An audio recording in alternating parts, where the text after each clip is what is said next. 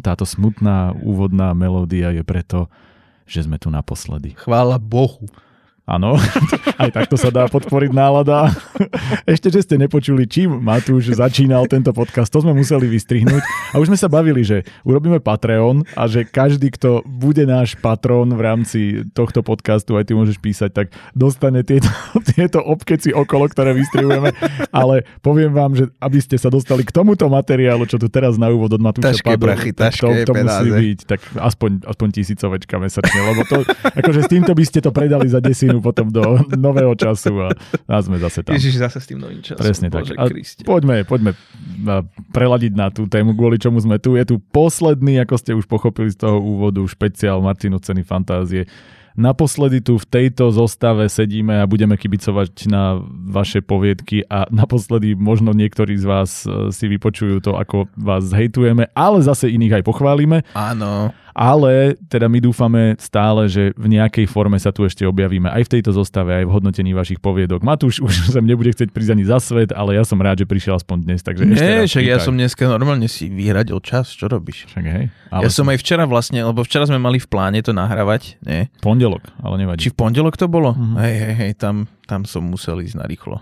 Áno, tak Matúš to presúval. Čiže ak máte pocit, že sa to naťahuje ešte viac, tak viete kvôli koho. Ale je to moja chyba. Akože úprimne je to moja chyba, ale nemôžem za to, lebo... Je to moja chyba, ale nemôžem za to, lebo mám netradičný pracovný režim posledné mesáce. A to nebudeme zisťovať viac, pretože by to dopadlo zase takým hejtom, jak na úvod, ktorý ste nemohli počuť. Čiže... No ale za tento hejt by som mal veľký prúser.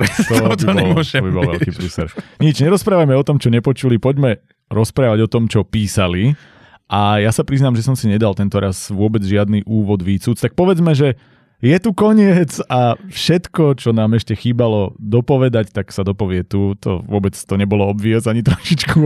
Ale vieš, čo je niečo poetické na tom, že posledná poviedka, ktorú som vlastne čítal, bude posledná, o ktorej sa budeme dnes baviť. A ja to mám takisto. Ty tiež si skončil? Ja som tiež skončil Fabiánom. No. A to je úplne, no, to je normálne, že romantika. A akože neviem, či spoilujeme, lebo však s autorom sme sa bavili.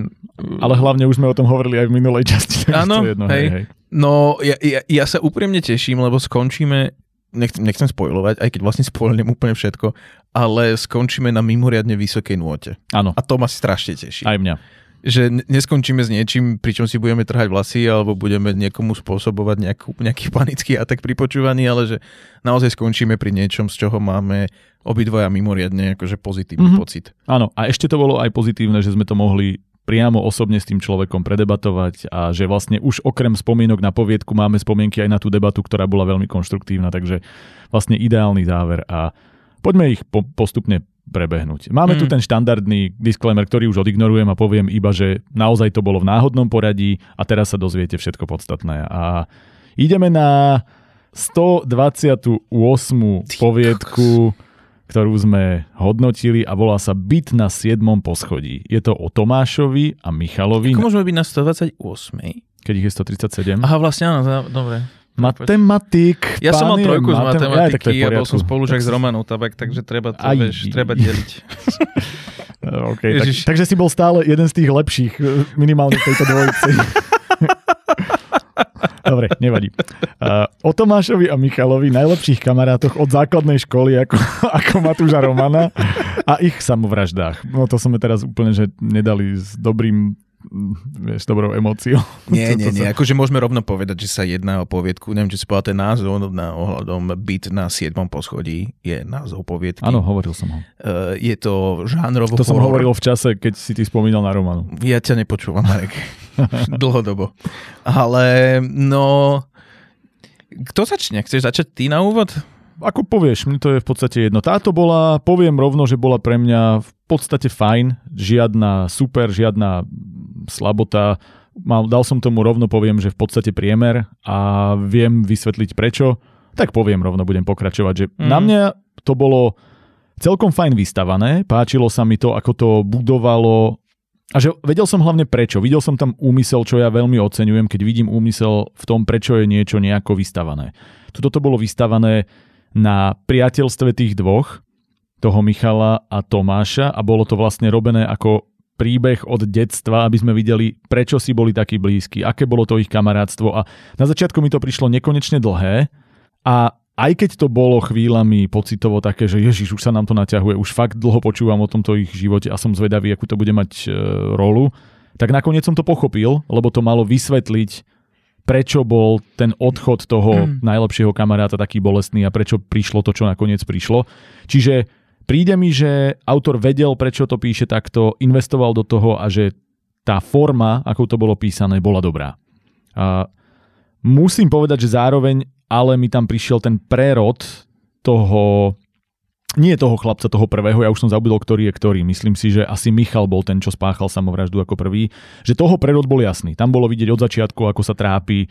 To bolo podľa mňa vystávané dobre. Ale prerod toho Tomáša z toho, že ako sa on vyrovnáva s kamarátovou samovraždou na to, že zrazu sa zabil aj on, spoiler, pardon. Čo bol vlastne úplný koniec. Čo bol akože pointa a toho, tak bol extrémne rýchly a ja som si povedal, že aby to hralo na tú najsprávnejšiu notu pre mňa, tak som potreboval asi drobné náznaky, aby sa mi to spojilo, že no veď jasné. A toto sa mi nestalo. Že on bol taký, že bože, prečo to spravil, no neviem čo. A bolo to také, akože on bol taký obrnený. Až zrazu sme zistili, že vlastne to, že on sa mu vracia do tých jeho, do tej jeho reality vo forme nejakého preludu čohosi a že ho straší, až nakoniec on tú samovraždu spáchal tiež, že vlastne to bolo ako keby jeho vyrovnávanie sa so stratou najlepšieho kamaráta. Mal som pocit, že to bolo málo naznačované. Že som potreboval viac vidieť ten jeho súboj toho, ako mu chýba, aké to bolo ťažké a že, ako povedal som si, že vidím ako keby úmysel toho, že to, čo on navonok si nepripúšťal, takže vlastne to bolo ako ten podvedomý hlas druhý, ktorý sa práve prejavoval tým, že sa mu rôzne halucinácie diali, že práve mu prichádzal, že to bol ako keby rozpoltená osoba s tým, že on sa tvári, že je všetko v pohode a toto je to jeho podvedomie, ktoré mu hovorí, ale to nie je v pohode, lebo ty si prišiel najlepšieho kamaráta, ako budeš bez neho fungovať. Len mi to prišlo, že sa to dalo urobiť tak, že to malo pre mňa väčší wow efekt nakoniec. Ten sa až tak nedostavil. To bola jediná vec, že sa to stalo a ja, že aha, OK. Ale že som potreboval ten build-up urobiť trošičku iným spôsobom. A hlavne teda, čo sa týka toho rozhodnutia, že to urobím, to bolo, že bijem sa s duchom, stále to bolo ako, že ja bojujem proti niečomu a zrazu aha, bum. A že nie.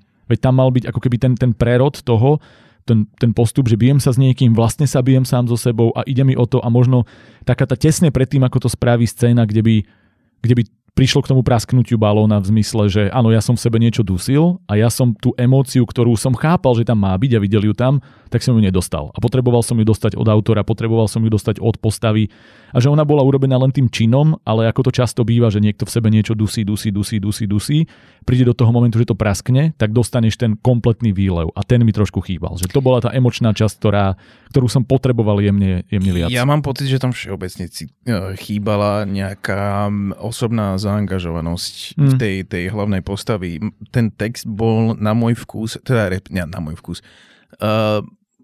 na tú tému mi prišiel až príliš vecný, to opisovanie tých situácií. Že nezachádzali sme do veľmi veľkej nejakej hĺbky, hlavne teda toho Tomáša, ako sa volal ten, čo prežil až na konci, urobil to, Tomáš, čo spravil. Hej.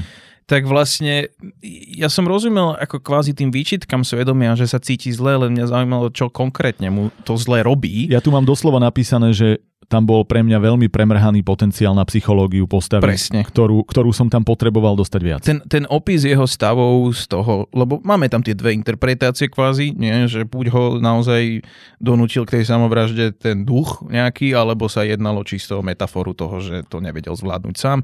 V každom prípade akože ten koniec by relatívne dával zmysel, alebo respektíve bol by podľa mňa oveľa lepšie stráviteľný, keby naozaj k tomu bolo nejaké vybudovanie. Len my sme mimoriadnym rýchlym spôsobom skočili z toho, že sa vlastne cíti zle a vydáva toho ducha, čo si viem predstaviť, že môže byť traumatizujúca udalosť pre niekoho. A nejakým spôsobom, keď píšeš už ducharinu, ktorá je sama o sebe podľa mňa veľmi zaužívaný žáner, hej, tak musíš hlavne v horore, presne. Tak musíš sa nejakým spôsobom niečím proste vymaniť z toho. Tuto išlo na môj vkus na príliš vecné rozprávanie na margo toho, aká o akej téme sa bavíme, že sa bavíme o naozaj o človeku, ktorý našiel svojho spolubývajúceho, proste mŕtvého, zabitého, a to sú veci, ktoré spôsobujú v ľuďoch, pokiaľ nie si totálny sociopat, proste brutálne traumy. Mm-hmm. A to, že sa z toho cítil na hovno, že mu bolo zlé, to je niečo, s čím sa vieme identifikovať spolu, ale čo sa týka textu, čo sa týka literatúry, ja chcem vedieť viacej, ja chcem vidieť viacej do jeho hlavy. Áno. To je ako keby sme naozaj čítali Parfém a bože, ak sa volal ten hlavný, to je jedno. Tak povieme, že voňala mu. No dobre, ale čo mu voňalo na nej? Áno. Veď to bolo presne o tom, že popisuješ to z jeho hlavy. A hlavne to je rozdiel medzi literatúrou a napríklad filmom. Že vo filme vidíš veci a ty to potrebuješ urobiť akciou, ale tu máš tú jedinečnú možnosť dostať sa do hlavy niekoho, čo niečo prežíva, a ono bola, preto hovorím, pre mňa premárnená. Áno, lebo keby tam bol ten build-up k tomu, keby naozaj sme proste, lebo áno, najprv sa mu zjavoval trocha, potom ho tam našiel vystrelenou hlavou, či čo to malo, nie v tej, v tej kuchyni. Spálni, myslím. Hej, či spálni, že proste sa mu objavoval, ako ja rozumiem to. Ja, áno, a potom v kuchyni sa mu objavoval. Áno, áno. Jasné. A tomuto všetkému akože rozumiem, len ja som okrem toho, že cítil strach, tak som chcel vedieť, že ale z čoho konkrétne? Lebo akože samozrejme, uvidieť toho svojho zastreleného kamaráta, OK, chápem, že z toho cítil strach, ale ja som fakt chcel vedieť, čo mu to interne robí, čo to s ním ako s človekom robí takýto zážitok. A mám pocit, že tie opisy mierne zaváňali takoutou všeobecnosťou a vecnosťou, ktorá do tohto konkrétneho diela mi neúplne sedela. A ja by som k tomu povedal iba, že tak ako som si sám vysvetlil potom to, čo som spomínal, že to bolo robené asi ako úmysel, že on sa s tým na prvý pohľad vyrovnáva dobre a toto bolo to jeho podvedomie, ktoré sa s tým vyrovnávalo takto. To by mohlo byť, ale aj tam som potreboval možno ten kontrast vidieť takým spôsobom, alebo ten popis, že je až neuveriteľné, ako to berie dobre. A vieš, aj on by si to hovoril, no čakal som, že vieš, že predzvesť niečoho, čo v knihách a všeobecne v dielach funguje super, že väčšinou ten aha moment, alebo ten wow efekt príde vtedy, keď tebe vlastne niekto celý čas niečo naznačoval a až keď ti to zapadne, tak to celé začne dávať zmysel a povieš si, veď jasné, veď to tam, bože, a toto som tu vôbec nemal. Hlavne akože mne ten koniec toho zastrelenia prišiel strašne rýchly. No, to je to. Mimoriadnym spôsobom, že ja osobne ako čítateľ som naozaj nemal pocit, že tá hlavná postava sa psychicky dostala do toho bodu, kedy sa proste... Ty ma lebo toto bolo to, čo som... Ale ja iba elaborujem, Marek, ja to zveličujem. Že vlastne, že... A to nie je ani otázka proste tej rýchlosti. Ono, hypoteticky by sme sa mohli dostať do tej samovraždy na 4. strane. Áno. Hej? Len ja potrebujem vedieť prečo. Hej. A nielen kvôli tomu, že sa mu niečo zjavuje. A toto bolo vlastne na jednej strane urobené podľa mňa dobre, to je to, čo som chválil na úvod z hľadiska investície, že si videl ten ich vzťah a význam toho vzťahu od školy, neviem, od základnej školy. Áno, tak nejak to bolo, hej. Že extrémne dlho a čo všetko si prešli spolu. To bolo dobré, lebo ti to dávalo ako keby dôraz na to priateľstvo a prečo by to malo mať veľký efekt, keď zrazu jeden odíde. Ale potom, keď to máš popisovať v praxi cez tú psychológiu človeka, že vidím prečo, teraz mám vidieť ako a potom mám vidieť, čo sa stane, tak z toho 1,5 časti vypadlo. Že to, čo sa stane, sa stalo zrýchlene, bez náznakov, bez nejakého prerodu, že bum. A vlastne, tak ako to má mať, dajme tomu v tomto prípade, tá trojnožka, ten statív pod tým všetkým má mať tie tri nohy, tak vlastne 1,5 chýbalo a preto to tak bolo rozvyklané pre mňa v istom zmysle. Ja si nemyslím, že to bolo zlé. Určite to nebolo zlé. Nie. Len hovorím, že mne to veľmi, veľmi zhodil ten koniec, ktorý prišiel naozaj pre mňa úplne, že z nenazdajky. Ja som takto, od začiatku toho, ako ho tam ten duch tyranizuje, máš v hlave niekoľko alternatív, ako to môže skončiť. Jedna z nich je samozrejme vraždou, hej, potom máš tie klasiky, že do blázinca sa zavrie a stále ho tam vydáva, alebo to proste nezvládne a ten duch ho napadne a stane sa ním, hej, alebo neviem, proste máš. A priznám sa, že tá samovražda mi prišla z tých všetkých alternatív, ktoré som v hlave mal počas toho čítania kvázi ako najlacnejší koniec a strašne také, že veľmi jednoduché vyriešenie situácie. A čo by ešte raz nevadilo, keby naozaj k tomu bol to tá nadstavba. A tam tá nadstavba strašne proste chýbala. Dobre, poďme ďalej, aby sme prešli aj ostatnými vecami, lebo myslím si, že túto sme vyčerpali na 100% ten potenciál toho, čo by sme robili inak, čo nám chýbalo. Čo sa týka logiky, ja som tam mal pár drobností a to ani nie je možno tak logika, ako zase taká v istom zmysle túctovosť, alebo neviem, ako to mám inak nazvať, že napríklad uvidí mŕtvolu a odpadne. Toto mne príde, že ja viem, že sú rôzne reakcie, ale väčšinou je to také, že dostaneš šok a reaguješ, vieš, v šoku nejakým spôsobom na akúkoľvek takúto traumatickú situáciu. Videl si mŕtvolu, Marek? Videl som do pár, bohužiaľ. Fakt? Hej, dokonca ako dieťa som ich niekoľko videl. Ale fakt? A neodpadol som. Raz som videl zastreleného človeka v Považskej Bystrici na ulici. Si robíš srandu. Seriózne. A raz som videl pri povodniach, ako vyťahovali popredo mňa utopeného, rozmočeného človeka. Si robíš prdel? Seriózne. A neodpadol som. No tak nečudo, že robíš podcasty. No, teba to úplne... to je jediný dôvod. To je tá trauma, ty si ju tu vylievaš. Jediný možný výstup z toho, že vidíš dvoch mŕtvych ľudí je robiť podcast. No máš pravdu. Aha. Ja som rozmýšľal, že včera som... Či prečerom som, nie včera, že som možno, že videl mŕtvého človeka. Veľmi dúfam, že nebol mŕtvy, úprimne, lebo som išiel iba... To je veľmi krátka anekdota, išiel som autom. Anekdota. Áno, taký malý príbeh, že proste išiel som autom asi strašne veľa policajných aut a neviem čo a proste niekomu dávali, niekoho resuscitovali, ale za tak mali také plachto, ako presne takú tú plachtu, aby to nevideli a ten človek sa nehýbal. A to bolo auto nehoda? No práve, že nie. To bolo normálne, ako keby jemu sa niečo stalo počas cesty, lebo aj to auto nebolo rozbité, ako keby proste vystúpil a potom ho tam resuscitovali. Fakt tam boli hasiči, záchranka, všetko. A strašne dúfam, že bol v pohode, úprimne. Dúfam, že sa mu nič nestalo, ale ja som ešte nikdy nemal tú... Ani tak, že na pohrebe, že niekoho z rodiny... No tak ja som ešte aj tak videl. Ale akože to už je, vieš, to už je také, že upravené, je to iné. Lebo už si hlavne s tým vyrovnaný a očakávaš. Hej, väčšinou aj my, ale mali sme aj otvorenú.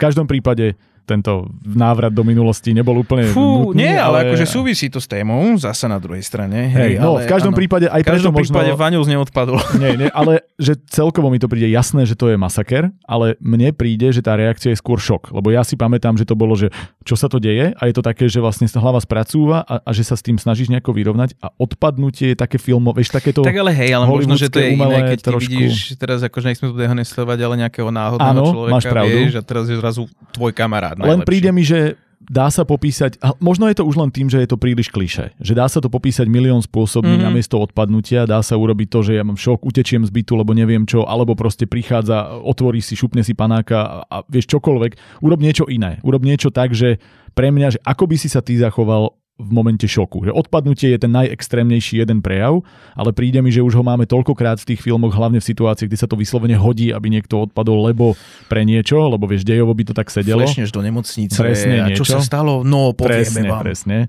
A takže tuto mi to prišlo, že prečo zase? Takže nie je to kritika toho, že to tak nemôže byť, ale prišlo mi, že buďme viac kreatívni. To bolo celé.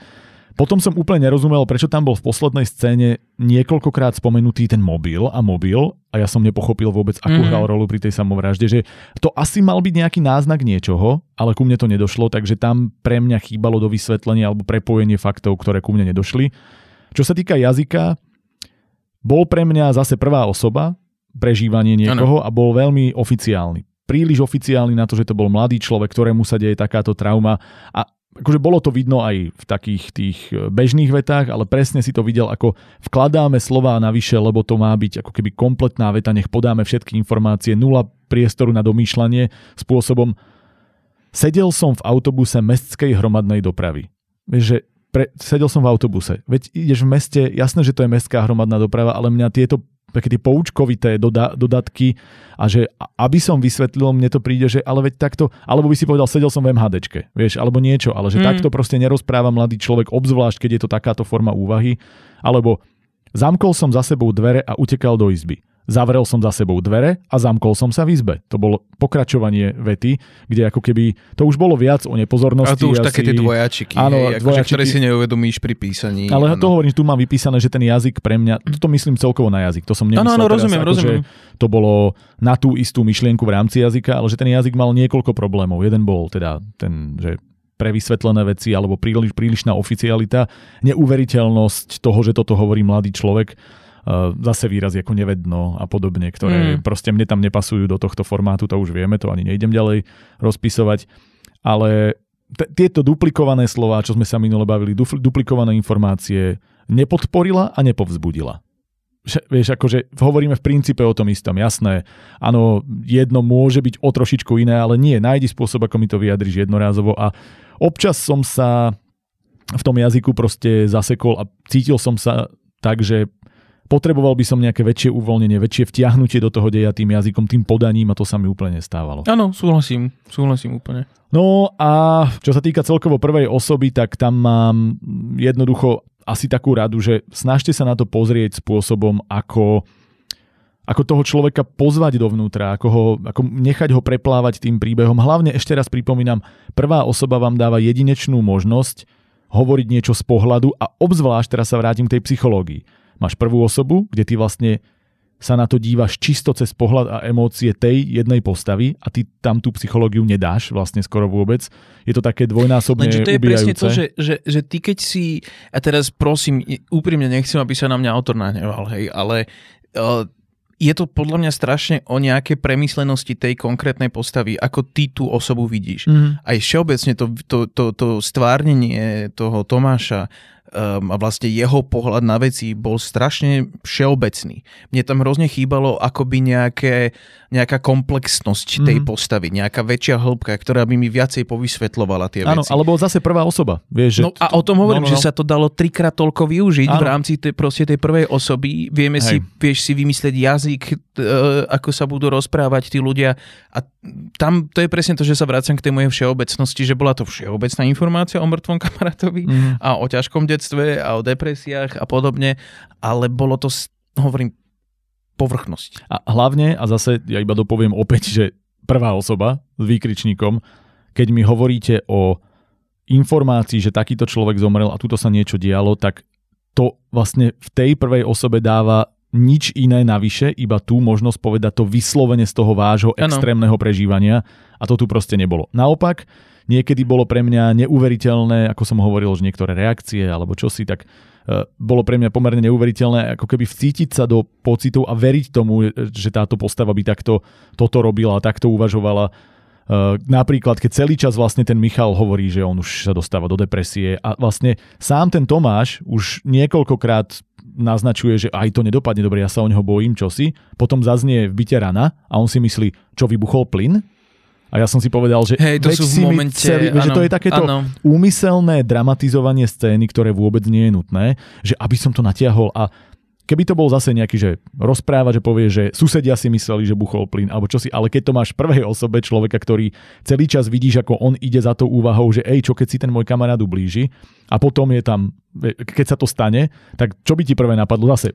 Čo keď on to spravil, bože. Hlavne to je to, akože ja mám vo svojom okolí asi, a teraz samozrejme neviem hovoriť o menách ani o ničom podobnom, ale proste mám vo svojom okolí ľudí, keby mi prišli správy teraz, že ten človek si ublížil nejakým spôsobom, tak ma to proste neprekvapí.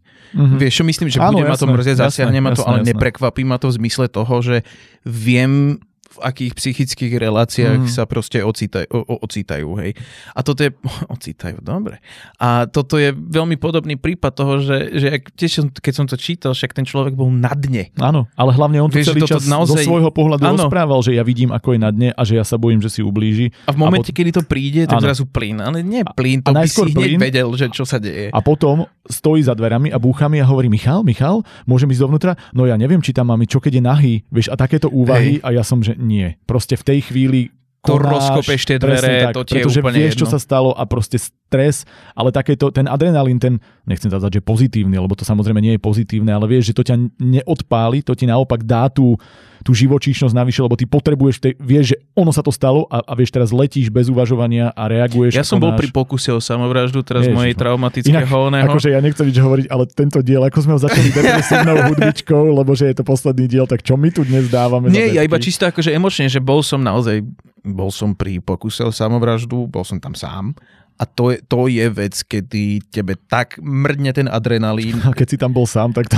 si sa teraz priznal. Tak som to vlastne ja chcel, hej, a ja som sám sebe vykopával dvere, ale že, no, chcem ja povedať to, že ten adrenalín, ktorý ty zažiješ, on nemá obdoby. Ty urobíš všetko preto, aby si sa k tej osobe dostal a je to úplne jedno, či je nahý, či je vyzlečený, či masturbuje, či sa dáva jak David Carradine v tom Tajsku, hej, akože proste je ti to jedno. V momente, kedy máš nejaké zrne o tom, že tvojmu známemu, nebodaj najlepšiemu kamarátovi sa niečo stalo, ty kokos, ty spáliš tie dvere, tebe to je jedno. A v podstate možno má v istom zmysle autor trošku smolu, že vlastne človek na druhej strane si niečím takýmto prešiel niekoľkokrát, vieš, že vieš, ako reaguješ na mŕtvolu, vieš, ako reaguješ na toto, ale pre mňa o to viac bolo toto prežívanie tej postavy, s ktorou som to kvôli tej prvej osobe celé vlastne prežíval a z ktorej pohľadu som to videl, tak som mu mal trošku problém uveriť. Ale zase pravda je tá, že my sme mimoriadne silné individuá. Presne.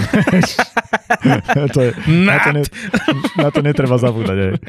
A dobre, a už to iba dokončím a to, že niekedy tam boli štandardné, zbytočne vysvetľujúce uvedenia dialogov. Napríklad, že na pornoherca ti chýba 5 cm. Snažil som sa zažartovať a odľahčiť situáciu. No, snažil som sa zažartovať. Ale nie, ale však ani na čo. Či stačí a ten sa zasmeje a urobí výborný vtip. Vieš, alebo čokoľvek, že daj to do scénky, kde je prirodzené, že títo ľudia sa takto rozprávajú, ale to dovysvetlenie, aby bolo jasné, že ja som to myslel ako vtip, to sa dá napísať kontextom a ono z toho kontextu to bude každému jasné a toto sa dialo pravidelne, že to spomalovalo to ten dej, spomalovalo to ten tok tej debaty, čohokoľvek a vlastne je to tá istá rada, čo vždy, nepomáhajte nám, napíšte to tak, aby nám to bolo jasné bez pomoci. Povedal som, že potrebujem 5 cm do porna, nereagoval. Hej, presne tak. Vieš čo myslím, akože teraz som to úplne zhrnul. Alebo urobil iba, že hej. Vieš, veľmi vtipné, alebo čokoľvek. Vieš, hej. A posledná vec, moja obľúbená, striedanie časov. Trpím šokom. Pôjdem k psychiatričke, to prejde. Zážitok je ešte čerstvý. Zvyšok týždňa som zvládol lepšie. Vieš, je to úvaha v súčasnosti a potom to samozrejme prejde do toho, že v minulosti. A to nebolo, že priama reč, toto som si povedal, to bolo, keďže to je prvá osoba, úvaha a zrazu tá úvaha je v minulom čase, pričom to bolo na chvíľku v prítomnom. Je to remeselná vec, ale bolo tu toho veľa a ja už vlastne tie ďalšie ani nejdem čítať, lebo je to úplne zbytočné. Ja iba chcem povedať teraz, aby autor nemal naozaj nejaký zlý pocit z tohto celého. Ja tomu dávam tiež 5, ty si tomu dal tiež 5. Ja som dal 5, hej. Hej. A ono to, akože naozaj sa nejednalo sa o zlú literatúru, nejednalo sa o niečo, čo by nás urazilo nejakým spôsobom alebo niečo podobné, len hovoríme, že za mňa mne tam chýbala tá komplexnosť a to prevysvetľovanie. Ešte jednu vec som chcel povedať iba veľmi rýchlo. Keď žiadame nejaké vysvetlenie situácie, alebo keď chceme poznať, že prečo sa táto osoba dostala do tohto konkrétneho stavu a Marek povie, že prevysvetľovávanie, to neznamená, že proste my sa bavíme o náznakoch toho celého. Áno. My sa bavíme o nejakého prirodzeného dostania sa do toho bodu, kedy ten človek sa dostal do takej situácie, v akej sa vlastne v tej konkrétnej situácii ocitol. To môže ísť cez naozaj minimálne náznaky. Áno. To môže ísť cez povedzme, že skutočne aj iba akcie tých postav, ktoré proste oni spravia. Prevysvetľovanosť je troška v inom zmysle, keď prevysvetľuješ všetko, čo sa tam deje. Hej. Ale naozaj, čo sa týka nejakého psychického stavu, my zasa nepotrebujeme vedieť úplne, že všetko presne, do poslednej bodky. Čo bol tiež problém viacerých prvých osôb v tejto súťaži, že sme vedeli každé uvažovanie nad každým pohľadom, každou vecou, ktorá sa dostala do zorného pola, to je príliš. Ale potrebujeme vedieť, že ako sa tá postava dostala do tohto konkrétneho bodu. A toto mne chýba. Hej, a vlastne ako rada z toho, ktorá mne vychádza, ktorú sa stále snažíme, možno okolo nej tak chodíme, ale neviem, či sme ju reálne pomenovali a možno v poslednej časti by sa patrilo. A to, že je dôležité, čo poviete a čo ukážete, a to je presne to, že vy by ste mali v princípe naznačovať, ukazovať, nie doslova hovoriť a ten over-explain, o ktorom pravidelne rozprávame, je skôr, že vy doslova z nás robíte tých, nechcem nazvať, že hlupákov, ale tých jednoduchších, ktorým proste poviem vám všetko toto, ale to podstatné, tie náznaky, to prežívanie, niečo, čo sa dá znázorniť milión spôsobmi a to je práve to, že ukáž. A tieto dva megamozgy to strašne uráža, si myslím. A to normálne, lebo ja už mám ten mozog, jak tí mimozemšťania v Marsu točí, vieš, proste to je také IQ. Presne tak. A čo s tým spravíš? No? Musíš sa s tým zmieriť proste. Hladkáme si tie hlavičky. No, ale tak vysoko, vieš. Alebo myslíme hlavy, nie hlavičky. No dobre. Zasa. Dekadentný Vaňov si deje, ne? No, aby som to dopovedal, jednoducho dajte nám náznaky toho, ako sa postava cíti, dajte nám to cez jej nejakú drobnú úvahu, cez dialog, cez možno nejakú historku, akciu, ktorá to znázorní, namiesto toho, aby ste nám doslova hovorili veci a keď hovoríte niektoré veci, tak oni by naozaj mali, ako vždy vravíme, slúžiť k niečomu konkrétnemu. Posunutiu v deji, možno vysvetleniu niečo ohľadne postavy alebo atmosfére, niečomu podobnému, ako náhle je to veta, ktorá len ako keby znásobuje čosi a hovorí veci navyše, ktoré sa dajú urobiť jednoduchšie cez iný spôsob. To je to, čo nám vadí. Vieš, ako prídeš na sériového vraha. Máš tam scénu, ako keď bol malý, tak zabil nejaké káčatko malé. Zastrel káčatko nejakou brokovnicou, ktorú mu dal otec. Mm-hmm. Hej? A teraz 30 rokov potom medzi tým už pozabíjal niekoľko ľudí a zrazu je Halloween v Amerike, Kentucky a zrazu ide jeho susedka oblečená ako kačka. Bum, bum, jemu sa to spojí, vyťahne tú otcovú brokovnicu. No okej. Okay. A je to lepšie vysvetlené ako povieť. Je to strašná sračka, čo som povedal. Presne. Čo som tým chcel iba naznačiť touto strašným príkladom, aký som povedal, iba to, že jedna vec treba, že stačí iba naznačiť niečo, čo by mohlo vyvolať niečo podobné v budúcnosti. A toto mi tam proste chýbalo, že ten, lebo, dobre, posledná vec a už končím ohľadnú tieto povedky, tým toto ja uzavriem. Sme iba pol hodiny na nej, takže to pohodím.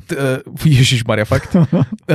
Že ten samotný akt tej samovraždy, toto je môj subjektívny názor, že si vyžaduje stratu úplne všetkého. V rámci seba, lebo berieš to jediné, čo relatívne máš a to je tvoje proste to posledné, vedomie. Áno. To je jediné, o čom vieš povedať, že ho vlastníš do momentu, kedy nezomrieš. Hej? A to si zobrať si vyžaduje totálnu spodinu psychickú. Áno. A nemal som pocit, že proste sa do tej spodiny dostal. Hlavne to nebolo to vybudované takým spôsobom, aby to bolo uveriteľné. Dobre, ale teda ako sme hovorili 5 bodov obidvaja, ja som povedal, že fajn nápad a páčilo sa mi uzavretie oblúka, že vlastne išlo to odniekiaľ niekam, to priateľstvo malo význam všetko, len veľmi padlo to pero v istej fáze, cítil som takú tú od momentu, kedy sa zabil ten kamarát, mi to padalo. A jednoducho sú tam veci, ktoré sa dajú spracovaním urobiť lepšie, ale inak si myslím, že človek aj to dobre vymyslel, aj to seriózne vystával, len ide o to remeslo medzi tým asi hlavne. No. Dobre, toľko prvá, poďme na druhú, ktorá sa volá Posol z diaľky prichádza prvý. A je to čítanie z kroniky o tom, ako ľudia neskoro pochopili varovný signál mimozemšťanov a po invázii vstúpili do nového veku ľudstva. No, a k tomuto môžem povedať iba jednu vec a myslím si, že sa zhodneme, že to bolo strašne dobré. Mňa to strašne bavilo. Mimoriadnym spôsobom ma bavila tá konšpirácia. Mimoriadnym spôsobom ma bavilo to hľadanie toho, o čo vlastne sa snažia tie mimozemšťania povedať, ako sa im vracia ten signál. Do 3/4 to bolo úplne, že geniálne. Súhlas. A potom prišla tá posledná štvrtina, alebo tie dovedky, ktoré mi to totálne zničili, kokos. Ako nechcem povedať, že totálne, že by som si z toho nezobral nič, ale fakt tie prvé štvrtiny, lebo toto je niečo, čo ma fascinuje. Ten fenomén občas tých zvukov, ktorý vlastne zachytia tie radary a podobne, to ma strašne baví. A teraz vlastne rozprávať sa o tom, že to bolo vysielané, tam to bolo na tú Alfa Centauri, alebo dobre si pamätám. To už si nepamätám. Ale že proste boli vysielané tie odkazy a tie odkazy sa zrazu začali vracať a boli takmer identické, ale v niečom odlišné. A to si hovorím, že to je super, hej, že vlastne a teraz oni si myslia, že zdravia, hej, že vlastne oni zdravia naspäť a potom alebo nie, že zdravia, čo to bolo? No jednoducho sa snažili rozluštiť ten odkaz a mne sa na tom veľmi páčilo. Ktorý bol identický iba s nejakou zmenou. A ono to bolo, že akože nie, že neposielajte nám toto, z toho pochopili, čo bolo super a vlastne im z toho vzýšlo, že nie, nehovorte nič, pretože vlastne môžete byť v ohrození a im z toho logicky vypadlo, že pretože vo vesmíre nemusia byť iba tí dobrí, ktorí keď vás budú počuť, tak prídu, ale môžu tam byť, že vy ste poslali informáciu o sebe niekomu zlému, kto vás bude chcieť zničiť, alebo proste prísť a urobiť tam krásnu inváziu a že vlastne, že ticho. Že vlastne doslova to bolo, že buďte ticho.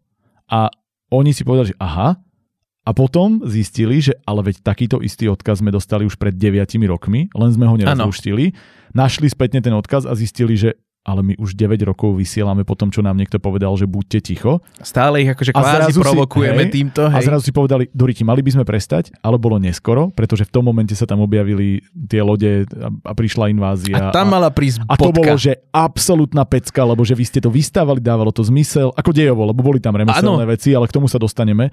Ale že dejovo, ako vystavať poviedku, ako ju spraviť, super. Ale bodka. Potom príde, že to je čítanie z kroniky, čo bola vlastne, že dramatizovaná kronika a v tom momente ma to prestalo baviť. V tom momente ma to úplne pustilo. Ale teda, úplne pustilo.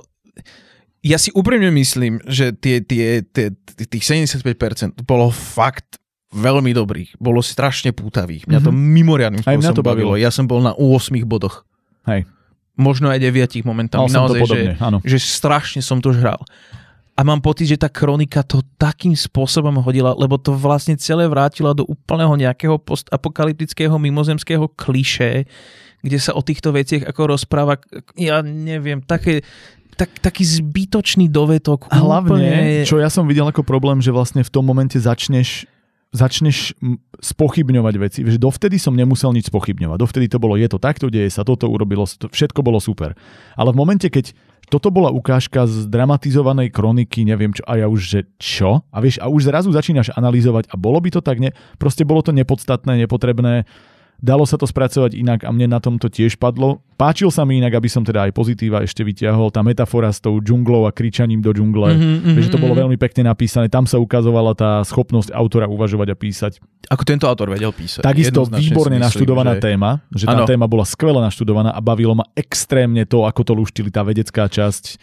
Perfekt. To bolo najpozitívnejšie pre mňa na tom. Mňa to tak mimoriadnym spôsobom bavilo a tá realizácia toho, ako celý ten tím prišiel na to, že Ježiši Kriste, čo robíme? Áno. To bolo super. A že vlastne ešte aj to, a bolo to síce také, akože, nechcem to nazvať, že násilné, ale trošku okaté, ale mne sa aj páčil ten extrémny efekt toho zistenia v kombinácii s tým, že a už sú tu. Áno. Že už, vieš, že kľudne, veď to mohlo tak skočiť, ono to mohlo byť, že prišli neskôr, ale pozerám, Marek, že obod som na tom lepšie ako ty. Áno. Obod viacej som vedel prekusnúť tie dovedky. A ja tu mám ale aj tú remeselnú časť a logika teda bola jedna vec a ja som, dobre, povedal som si, že mávnuť rukou, ale ono sa to dialo v roku 2049, ten príbeh a stále tam boli veci ako, že zoomujú.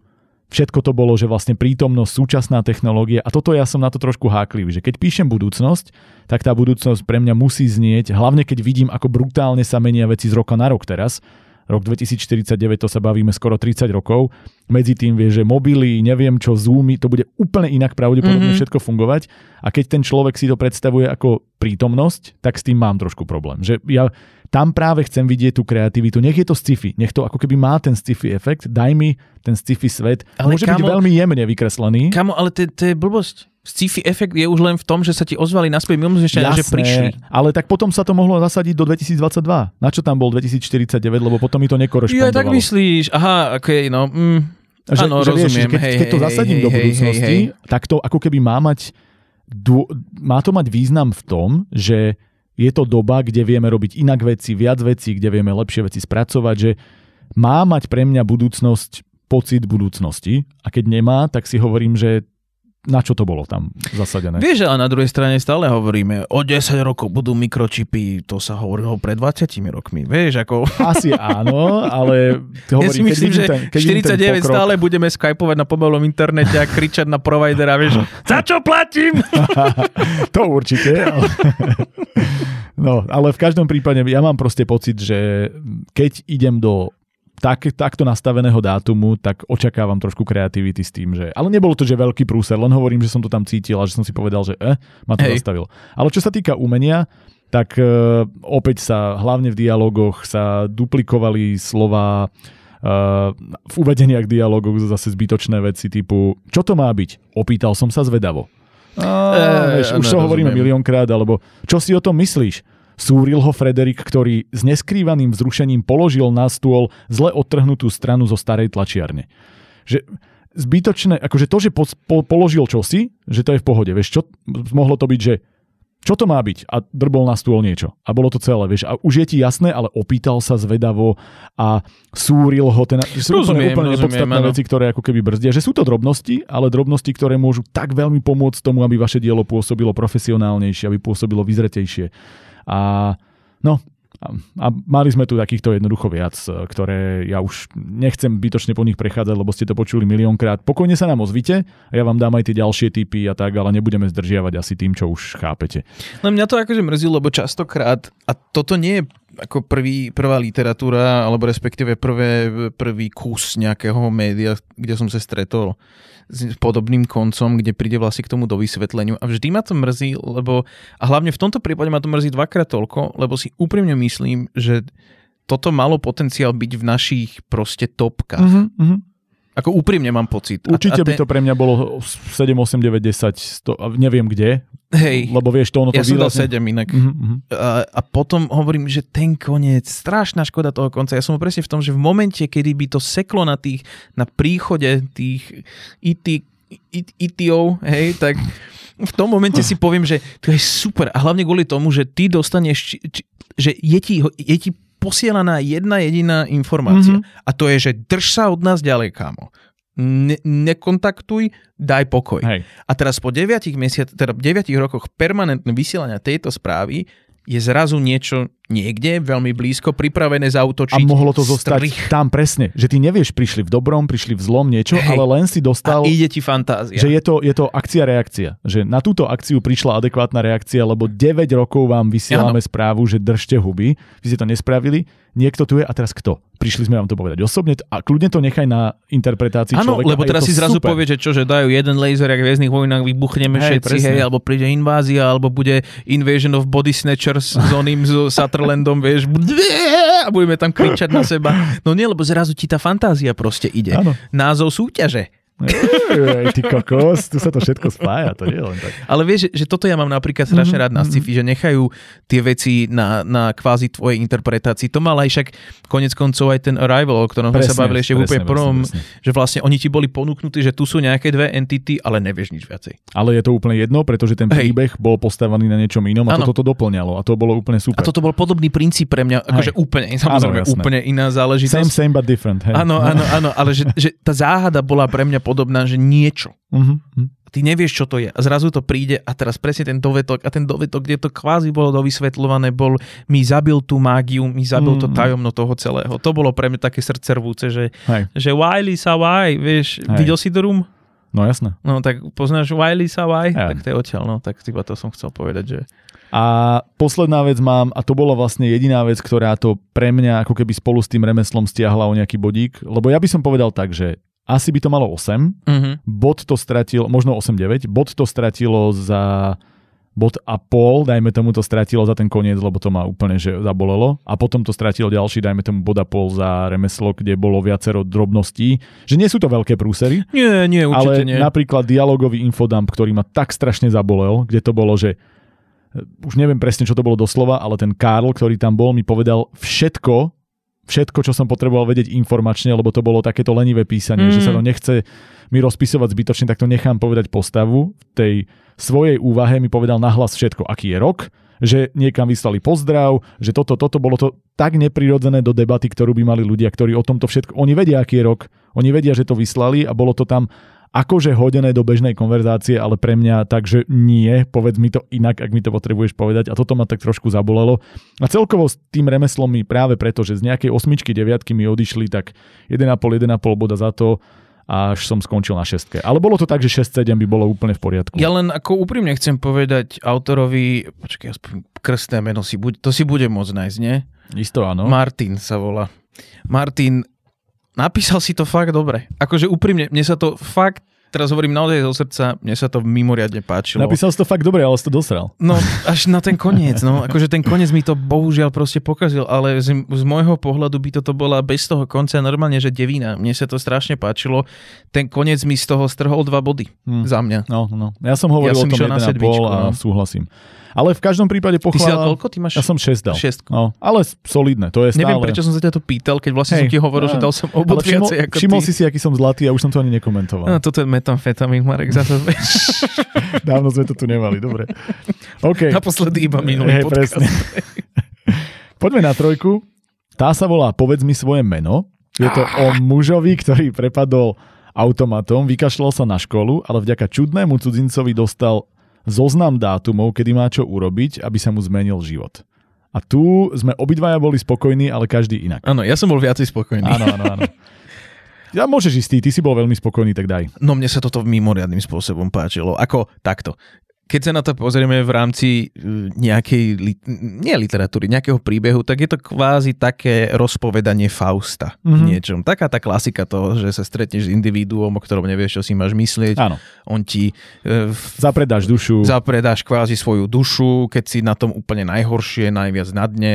Hej, a teraz ideš tým životom, darí sa ti, je ti mimoriadne dobre, si strašne vďačný tomu individu a potom sa to individuum vráti a povie ti pravdu, ti uflusne do ksichtu. A tuto to bolo akurát dobre urobené tým, že nepovedal pravdu, ale že ho vlastne trošku podviedol, alebo že to bolo tak, že on si prišiel po niečo, ale keďže mu ten bol vďačný, tak bol ochotný dať mu to svoje meno a netušil, čo to bude znamenať. Že tá pravda vyšla najavo až sama na základe toho, že sa mu ten život zase zmenil. Ale mne sa páčil ten twist trošička. Mne sa páčilo to, že sa nejednalo o to, že dobre teraz urobil si, čo som ti povedal, tak teraz získaš, teda pôjdeš so mnou do pekel, alebo súhlas, hej, zjem ti tvoje prvorodené dieťa, alebo podobne, hej, že, ale išlo to naozaj proste iba o tom, že niečo si si vybudoval, je to super, je to krásne, teraz je to moje. Hej. A aj to, že ty vlastne musíš začínať zase od nuly a urobiť toto isté s niekým iným. To dávalo... Hej. Toto bolo ako príbeh. Ako sa to prehodilo, že vlastne on sa musel stať opäť tým, áno, tým, ktorý ho otrtkal a vlastne musel toto isté urobiť niekomu inému. Mne sa, hovorím, je to Faust. Mm-hmm.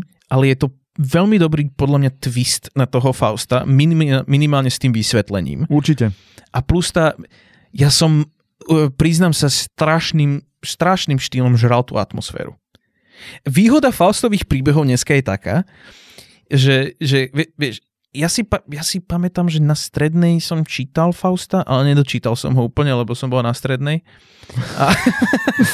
Logicky. Hej, ale už kvázi, už aj na tej strednej ideš s tým vedomím toho, že vieš, áno, nejakú tú synopsu proste toho príbehu, lebo však je to tak niečo známe a naozaj ten Faustov princíp, ktorý sa vlastne, ktorý využíva. Je to všeobecná vedomosť. Hej. Už sa to okolo teba myhlo. No.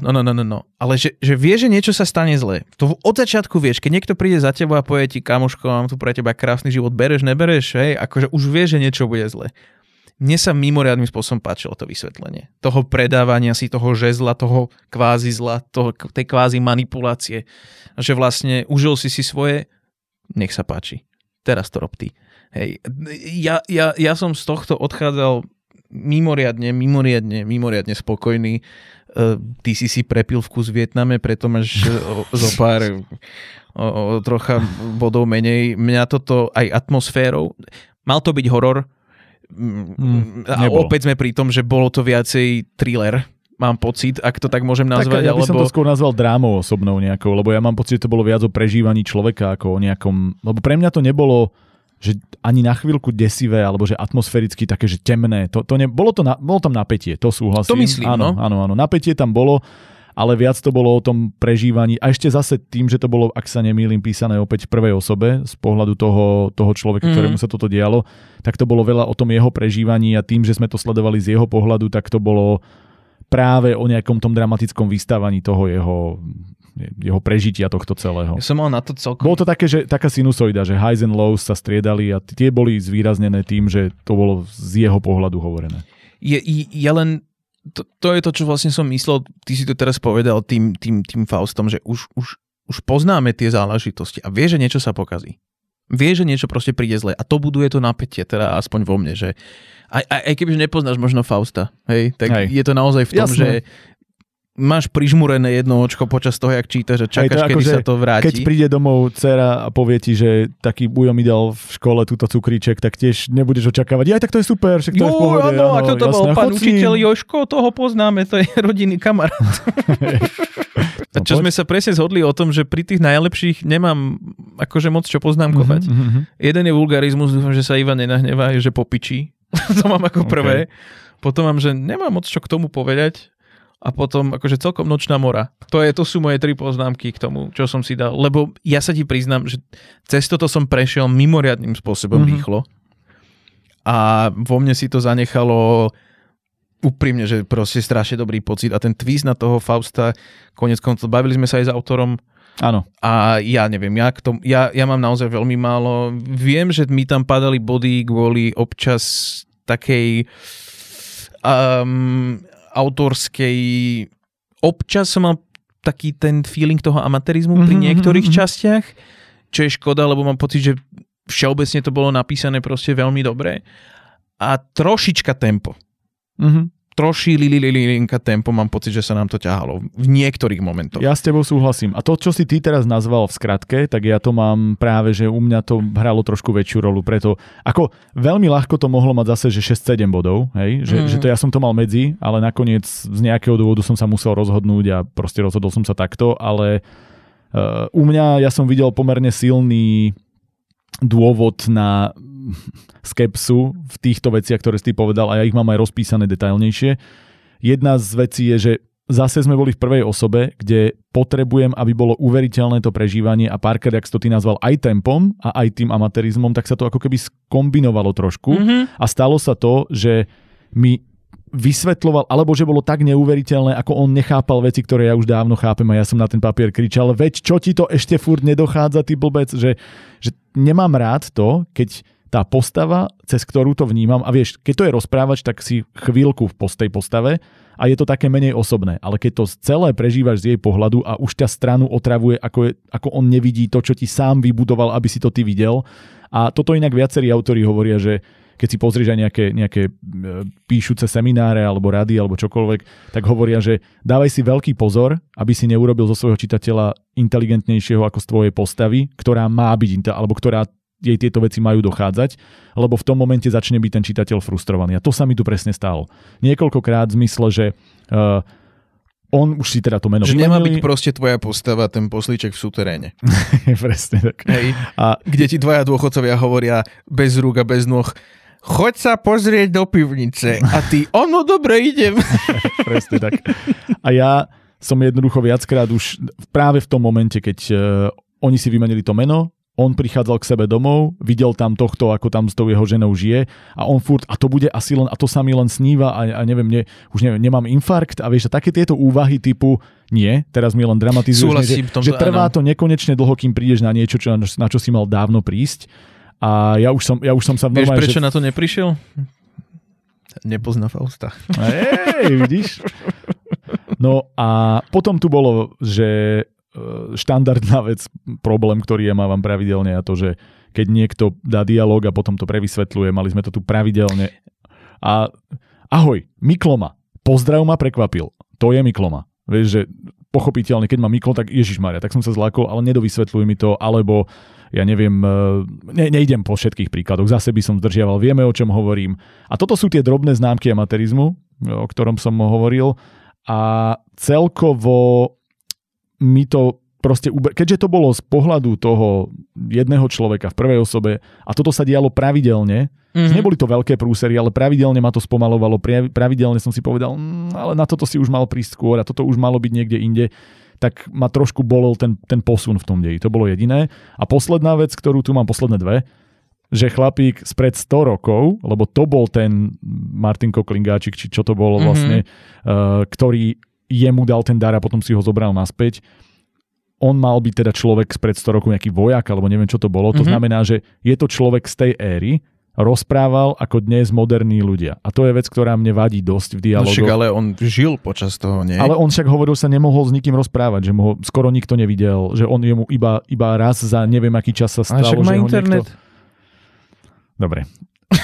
Pre mňa je problém to, že človek, ktorý žil, vyrastal, učil sa, vieš, jazyk, všetko v nejakej dobe, asi by som chcel, aby znel inak. A ešte aj to mohlo pridať, vieš, v istom zmysle na tej mysterióznosti, že ti príde človek, ktorý rozpráva archaickým jazykom. Dobre, to sa jazykom. Už priznám sa ti, že si to úplne presne nepamätám, hej. Ale on nemal inú retoriku? Nie, on bol úplne rovnaký ako všetci. A práve to, že ja som, keď som sa nakoniec dozvedel, že ma to má byť starý 100 rokov vojak, týpek, neviem čo, tak som si povedal, že to mohla byť presne jedna z tých vecí, ktorá to predznamenávala. Že ty si povieš, veď jasné, veď celý čas by ste hovoril, prečo hovorí ako debil, nakoniec by to malo zmysel a ty by si sa cítil ako debil, že mi to nedošlo. A ja milujem tento efekt. Chápem, a bol to ako keby stratený potenciál a zároveň menej uveriteľná postava práve kvôli tomu dialogu. A potom už čistá informácia, ktorú som hovoril aj autorovi, ty ma za to zase zhejtíš, ale že overovanie informácií a to, že zasadím niečo do prostredia, ktoré vtedy také nebolo, že kotolňa v Mlynskej doline v 90. rokoch neexistovala, lebo keď som tam ja žil v 2000... Počkaj, neviem, či bude počuť, ako si trieskam hlavu o mikrofón. Počkaj. Je to počuť? Ešte v 2007 som tam žil a kotolňa ešte v tom čase, tuším, neexistovala. Ježiši Kriste.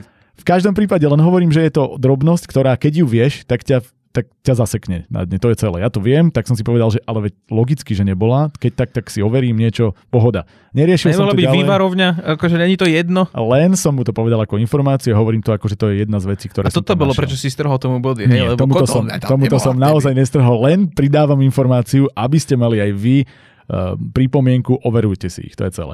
Ale dal som tomu, že medzi 6-7 a dal som tomu nakoniec 6 práve preto, lebo v tej fáze, keď som to dočítal, som bol frustrovaný z toho naťahovania. Ale dnes spätne, keď sa na to pozerám aj kvalitou písania, kvalitou nápadu, áno, nejaké amatérske alebo amatérskejšie náznaky tam boli, ale celkovo ja z toho nemám zlý dojem a 7 by bolo úplne rovnako adekvátne ako 6, len v tej chvíli som bol asi viac frustrovaný s tým, ako sa to ťahalo, ale podľa mňa tento človek vie písať dobre. Veľmi sa mi páčila tá debata, ktorú sme mali a páči sa mi, že prišiel, spýtal sa, prijal, odkomunikoval to, takže ďakujeme, že si sa zastavil, ďakujeme, že si to napísal a držíme palce. Určite posielaj ďalej, príď na stredko, ktoré nezabúdajte, že budeme mať ten budúci víkend. Pozri, je veľmi príjemné povedať jednu vec a to je to, že vlastne mám dobrý pocit z poviedky, nie na základe diskusie s autorom, áno. Ale na základe toho, že vtedy sa mi to páčilo, dal som tomu 9, potom som s ním stretol a hovorím, že akože stále si myslím, že to je pre mňa jeden z najlepších poviedok, čo sme tu mali. Určite je v top 10 pre mňa. A mne je jedno tvoj názor. Pre mňa to bolo tak, že top 30, dajme tomu. No, ale že fakt sa mi to akože mimoriadnym spôsobom páčilo a zobrať niečo také, ako je Faust a dať tomu taký príjemný twist. Neviem, ja som to zožral aj s navijakom. Super. Fakt, akože strašne. Ale v každom prípade chválime a ďakujeme a ideme ďalej. Štvorka sa volá Spev duší. Je to o bohyni Devane, ktorá pomohla Velesovi odviezť rusálky do podsvetia. No, bolo to o tom, no. Tu budeme sa predbiehať, kto nehovorí, tuším. No, nie len... Ja, dal som si to do mojej kategórie, neviem, čo som čítal. Ono to bolo kratučké. Ono to bolo mimoriadne krátke. Ono to, nie? To už si nepamätám, či to bolo krátke. Ja mám pocit, že to bolo proste taká trojstranová, štvorstranová záležitosť. Neviem, ja mám pocit, že to bolo niečo také stredné, ale to je možno čisto dojem pocit. Ja len viem jednu vec, že ja som kvázi rozumel, veľmi náznakom som rozumel, čo sa kde deje, alebo respektíve, čo je hlavným dejom toho celého. Ale všetko ostatné mi išlo kompletným spôsobom mimo hlavu. Po konci tohto, prečítania tohto, ja som fakt úprimne nevedel, čo som čítal. Ja bol som v strašnom chaose. Tam bolo to s tými bohyňami, nie? Že ona bola dcéra boha, nejaká tiež bohyňa. Áno.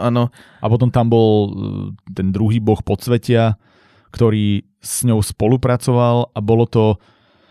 Ja to poviem takto, ja ti do toho iba vstúpim tým, že aby som povedal to pozitívne, nech sa od niečoho odrazíme a to, že úvod bol pre mňa zaujímavý. Bol rýchly, o stromoch, svete bohov, aj odôvodnenie tej Devany a jej poslanie na zemi, to všetko bolo dobre, že ten úvod ako také intro do tohto sveta a o čom sa ideme baviť sa mi naozaj páčil a ten bol dokonca podľa mňa aj solidne napísaný a ja, že okej, ale že úplný úvod. Vieš, že to, čo mi ako keby vysvetlilo ten svet, lebo to bolo urobené tak, že bum, bum, toto potrebuješ, ideme do deja. A v momente, ak to išlo do deja, to padlo, ale príšerne. A padlo to z remeselného hľadiska, z logického hľadiska, pre mňa aj z dejového a z celkového vystávania zmyslu toho, súhlasím v konečnom dôsledku. Potom ten pád prišiel a vlastne ten úvod bol také malé percento, že to nezachráni... Že paradoxne to, čo väčšinou býva zle, je to, že ty máš aj dobrý nápad, máš aj dobrý kvázi dej, ale nevieš, ako ho spracovať, uviesť, ako nás do toho dostáš. To sa nám stalo viackrát. To som chcel povedať, že mi to veľmi... Nie, vieš čo, mne to pripomínalo... Bože, ja už ani neviem, ako sa volala tá poviedka. O tých bojovníčkach na tom ostrove, čo na konci horel tiež taký vlastný svet. Viem. A tam vlastne môžem povedať kvázi úplne identické záležitosti, že kvitujem vytvorenie si nejakého vlastného svetu, nejakých vlastných deít a vlastne nejaké vlastné toho lóru. Áno. Ale ja som netušil, ako naozaj, ja som hlavne pri tom, aj to si pamätám konkrétny pocit, že pri tom opise toho sveta, opise toho všetkého, čo tam sa deje kvázi, že ja som nevedel, že či teraz my sa bavíme metaforicky, alebo sa bavíme doslovne. Ja som bol kompletne akože vyvedený z miery, vyvedený z omylu. Úplne, že od toho úvodu potom ja som fakt nevedel. Ja som sa takto nestratil už akože dávno v ničom. No, keď sa bavíme štandardne o tom, že tvoj dej musí mať nejaké základy, alebo teda tvoja poviedka musí mať nejaké základy, aby fungovala, hlavne teda tieto fantastické, tak máš tam nejakú jednu nohu, zase keď ideme hovoriť o tej trojnožke alebo o nejakom statíve, máš tam jeden nejaký svet, ktorý nemusí byť popísaný detailne, ale keď mi veci popisuješ, musí fungovať. Ano. To sa tu nedialo. Druhá noha je ten vystávanie deja a logika deja nejaká, vie, že aby si veril tomu, prečo tieto postavy, toto všetko, čo sa deje toto a toto. Moja veľká otázka súčasť bola prečo. Áno. A to, prečo to sa vôbec toto deje? A vlastne ja, keď som sa na to pozrel spätne, tak mne tu zostalo, no keby som chcel tú tretiu nohu nazvať atmosférou, takže náznak atmosféry v tom, že niekto vytvoril ten, že tomu dal to nejaké to magično. Nefungovalo to veľmi dobre, ale to dajme tomu, že som prijal. Ale tie zvyšné dve mi padali. Vieš, logika. Poďme po logike. Len, prepáč, iba jednu vec. Mne to prišlo ako... Vieš, ako sme sa častokrát bavili, že toto pôsobilo ako intro k niečomu, ako prolog proste ku knihe, alebo toto vyzerá ako vystrihnutá scéna z niečoho. Mne toto naozaj prišlo, ako keby bol román, povedzme 300-stranový, a zoberieme náhodne toto. A toto dáme vlastne kvázi ako tú poviedku. A dopíšeš k tomu úvod, ktorý jediný vlastne si urobil koncepčne, aby to dávalo zmysel? Mne to fakt prišlo, ako keby my sme boli zrazu v niečom, ako in medias res, ocitneme sa v akcii, ocitneme sa v tom, že už sa niečo deje, ale mne chýba kompletne kontext toho, že kto to robí, prečo to robí, a hlavne prečo to robí, prečo sa toto celé deje, kde sme. Hej, ja s tebou, v čom s tebou súhlasím, je, že tento pocit som mal presne v tom svete. Že ten svet som nepochopil. Že svet som nepochopil vôbec. Akciu ako takú dej, dobre, tam mám akurát logické diery, ale že presne vo svete som mal, a ja to môžem povedať rovno, že informácie o svete boli také odbité, že napríklad bolo povedané, bohovia nemusia spať, iba keď sa preto rozhodnú alebo vyčerpajú veľa síl. Čo to znamená? Čo, vieš, že kde, vy ste mi dali takýto náznak, tak mi hovor teda o tom svete, alebo mi to nehovor. Lebo to nebolo podstatné. Alebo mohli by zmeniť podobu, ale stálo by ich to veľa síl. Takže použila svoju moc a zabalila ženu svetlom a teplom. Vieš, že stále tam boli náznaky tej moci, toho, že či oni majú sily a oddychujú a iba keď sa vyčerpajú, tak koľko tých síl potrebujú, ako ich sa vyčerpávajú, ako to teda regenerujú, na čo tú silu potrebujú, potom použila sily svoje, ktoré mala a zabalila nejakú ženu niečím.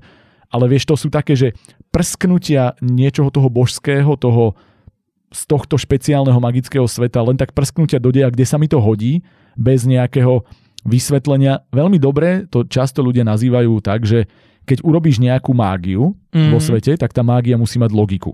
Že ty musíš si vymyslieť, ako moja mágia vo svete funguje. To som inak hovoril aj v týchto podcastoch, že už mi strašne často mi liezlo na nervy, že toto sa vyrieši, lebo je mágia. Ale jaká mágia? Ale vieš, to je ten akože, to je taký ten Deus ex machina, ktorý... Deus ex magia.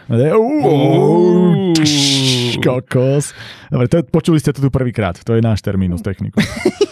Takže Deus ex magia v tomto prípade, že koľkokrát sa nám stalo, a tu sa to stalo presne tak, že keď som potreboval niečo vyriešiť, tak prišla zrazu tá božská sila, ktorá to vyriešila, ale ja som nechápal logiku, nebola mi vysvetľovaná, ona tam vstupovala, vystupovala, ako sa to tomu kedy hodilo.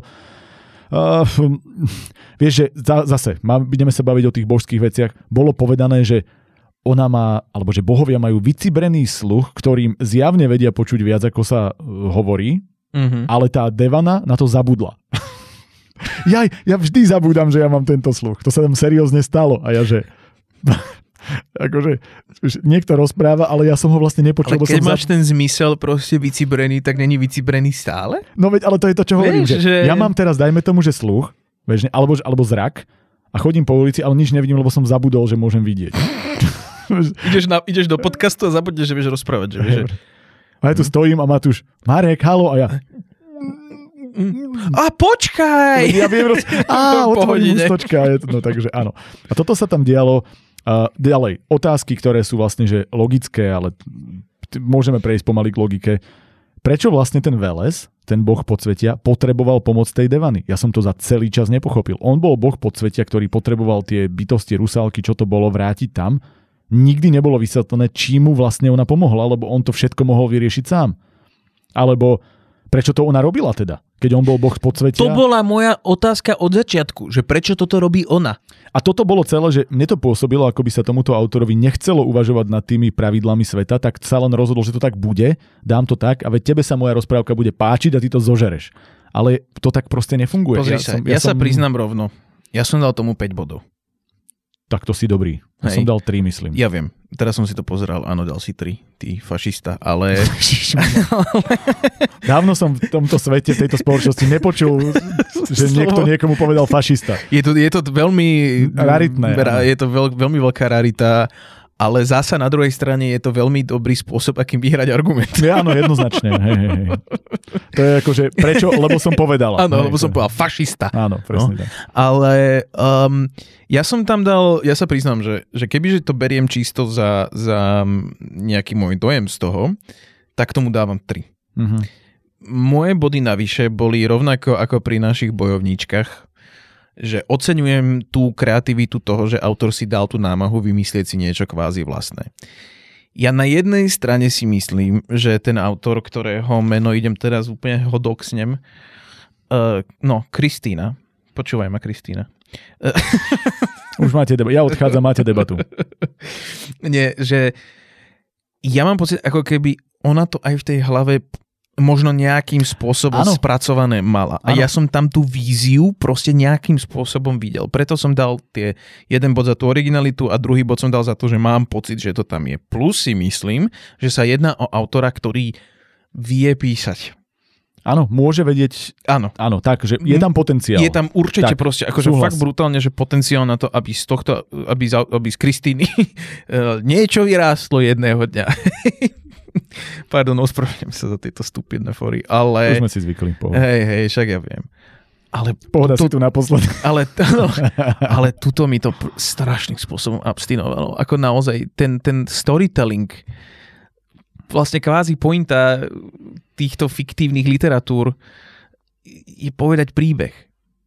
A ja neviem, akého príbehu som sa tu mal chytiť. Ja som nepoznal ani jedného z tých bohov. Všetko bolo... až príliš abstraktné, alebo sa jednalo o reálne opisovanie toho sveta a ja som bol stratený takmer v každom aspekte. Hovorím, ja dávam 5 za nápad, dávam 5 za kreativitu a dávam 5 za naozaj potenciál, ale kebyže to mám brať, pozri sa, už v tejto súťaži kvázi ten 3 a 5 pre mňa až takú veľkú rolu nezohráva v tom zmysle, že... Áno, že nepôjdu ďalej. Áno, asi, hej. Áno. Ale chcem naozaj povedať, že nemyslím si, že tento autor by mal prestať písať, len urobiť krok naspäť, nadýchnúť sa a pozrieť sa na to ešte proste raz a hlavne dať to čítať aj iným ľuďom, ktorí by to nejakým spôsobom... Lebo ja som niekto, kto skutočne miluje abstrakt. Ja zbožňujem, keď veci mi nie sú dovysvetľované úplne. Ja mám rád tú mystériu, tú záhadu. Jasné, keď to má zmysel, áno. Ale ja som mal pocit, že toto bol proste strašný chaos. A ten príbeh a vlastne to málo príbehu, čo tam kvázi bolo, ten svet si vyžadoval oveľa viacej strán do vysvetľovania, aspoň náznaky vysvetlenia si vyžadovali oveľa viacej strán. Ale vieš, to je tu, keď sa pozrieš po ostatných dielach, ktoré sme tu mali, ktoré možno aj zabrdali do niečoho podobného, tak veľakrát sme mali niečo, čo bolo krátke, ale išlo to po tej pointe, povedalo to len to, čo to malo povedať, nevyužívalo to tento Deus Ex Machina, alebo to nevyužívalo ako pomôcku niečoho fantastického z tohto sveta božského na to, aby sa vyriešilo čosi, čo sa mi vysvetľovať alebo riešiť nechce. A bol to často jednoduchý príbeh, ktorý fungoval ako celok. A to je to, k čomu sa zase vraciame. A my keď vám hovoríme o týchto veciach, ktoré sme tu videli ako problematické, to neznamená, že ono to nemôže fungovať v inom príbehu. Áno, samozrejme. Len my hodnotíme na základe toho, čo ste dodali nám ako materiál od začiatku do konca. A keby toto bolo, možno súhlasím s tým, že Kristína to má vymyslené v hlave celý tento svet, ale treba nájsť spôsob, ako z neho buď ubrať a podať mi toľko, koľko na poviedku sa podať dá, alebo nájsť spôsob, ako vybrať si iba jednu linku, po ktorej idem, alebo to tam proste nedávať, ja to viem v hlave, ale dám tam iba to, čo je nutné preto, aby tie postavy urobili to, čo urobili.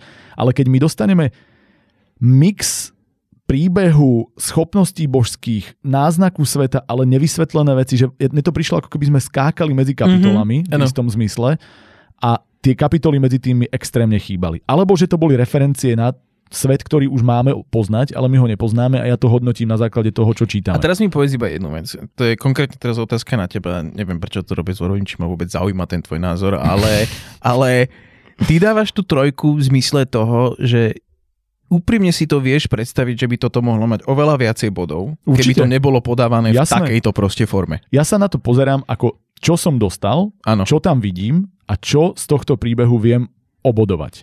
Viem obodovať tú kreativitu, viem obodovať to, že to malo solidný úvod a vidím, že ten človek si niečo vymyslel. A ten ďalší bod je za to, že si myslím, že ten človek nepíše zlé vyslovene, ale je tam mne... Oveľa viac som vedel, za čo body uberať, až som ich ubral do tej... Ja som to mal, že 3-4. Ale napadol mi for teraz. Uh-huh. Vieš, prečo som dal tomu 5?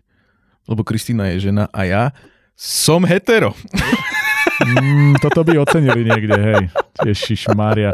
Z tohto podcastu sa stal, sú tu fašisti, máme tu Igora. To bol iba jeden for, zase ja to nejdem politizovať, len prišli na margo tej asi najdepresívnejšie udalosti a hrozných 3 týždňov. Strašné, čo sa dialo teraz. Mi to som hetero prišlo ako tá najabsurdnejšia vec, akú som si mohol prečítať po tomto všetkom. A už aspoň sa na tom dokážem zasmieť. Ešte, ale toto je podľa mňa ale špecialita humoru, že ja sa priznám, že tak ako niektorí tvrdia, že sú veci, z ktorých sa vtip nerobí, sú veci, o ktorých sa v konkrétnych situáciách vtip nerobí. Že súhlasím, že na nejakej úrovni, a to je presne tá úroveň, kde by mal zostať istý Igor a podobný predstavitelia by si. Ale mám pocit, že teraz som tú hranicu tak dobre vychytil. Áno, vieš, toto bolo nebol presne, som úplne, že ofenzívny. Asi to niekoho urazí, ale budú ľudia, ktorí to pochopia a ocenia. Je to taký, ty si bol taký Ricky Gervais teraz. Že si trafil si to, že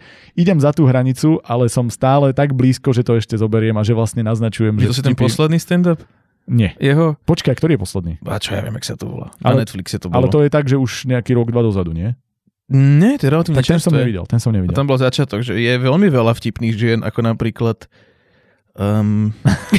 to je presne, a potom si robí srandu z toho, že čo je irónia, že chápeš tú iróniu, preto sa na tom smeješ, lebo to nie sú veci, ktorým reálne veríš. Áno, a to je tak, že on má tie vtipy, ako rozprával, že ja myslím, že to je tá jeho Jane, tá priateľka, ktorú stále spomína, reálne ju nikto nikdy nevidel, tak on hovorí, že on je... Pekná žena, on s ňou má aj fotky. Ja viem, ale akože vieš, ona s ním reálne nevystupuje, alebo tak, ale že on nepravidelne rozpráva a hovorí, že no ja keď som išiel na tie, čo to on, Globes, on tuši moderovával, takže on naozaj filtruje tie vtipy, že on ich rozprával napríklad Jane a že ona mu krútila hlavou, ale ja by som tento vtip nikdy na verejnosti nepovedal. No tak napríklad.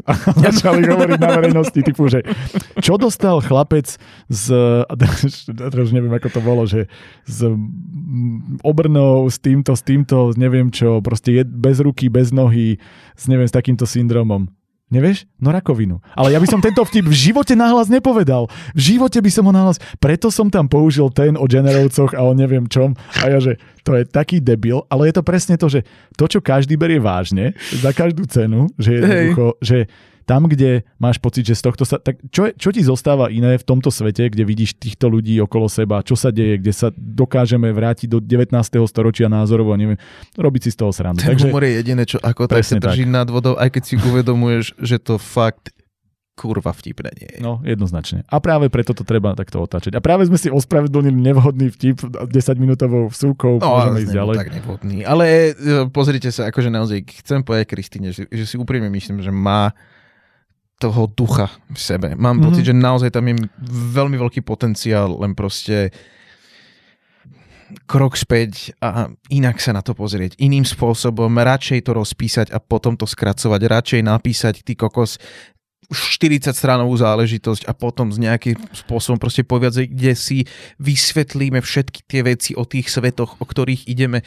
Aj to, že ty, nemôže nás autor, ako môže, ale potom hodiť do stredu nejakého kompletne fantastického sveta. A to je jedno, či sa jedná o Stredozem, Tykokos, alebo Hviezdne vojny, teraz vymýšľam tie najpopulárnejšie, hej. Ale nemôžeme byť hodení do strede niečoho a tváriť sa, že vlastne vieme, čo sa deje, lebo nevieme, čo sa deje. Nepoznáme ten svet. Sme s ním prvýkrát konfrontovaní v niečom veľmi krátkom a veľmi rýchlom a to spôsobuje čitateľovi, teda aspoň teda vo mne, fakt obrovský chaos. Hej, to je jedna vec a potom sú tam naozaj tie vecné, dejové, logické veci, ktoré si ich treba postrážiť. Radšej uberte, hľadajte logiku postav, hľadajte logiku jednotlivých krokov, prečo sa to deje, nie len preto, lebo sa vám to hodí do príbehu. Tuto som mal zase milión otázok typu, ako vedeli, že majú ísť hľadať do krčmy. Vieš, odpoveď na otázku, že tie rusálky, čo s nimi spravia. Vieš, to bolo, že ideme do krčmy, bum, prečo? Vieš, že tie kroky tých postav sú také, že ja ich robím, lebo to potrebujem kvôli deju. Ale nie, že lebo tieto postavy by to spravili.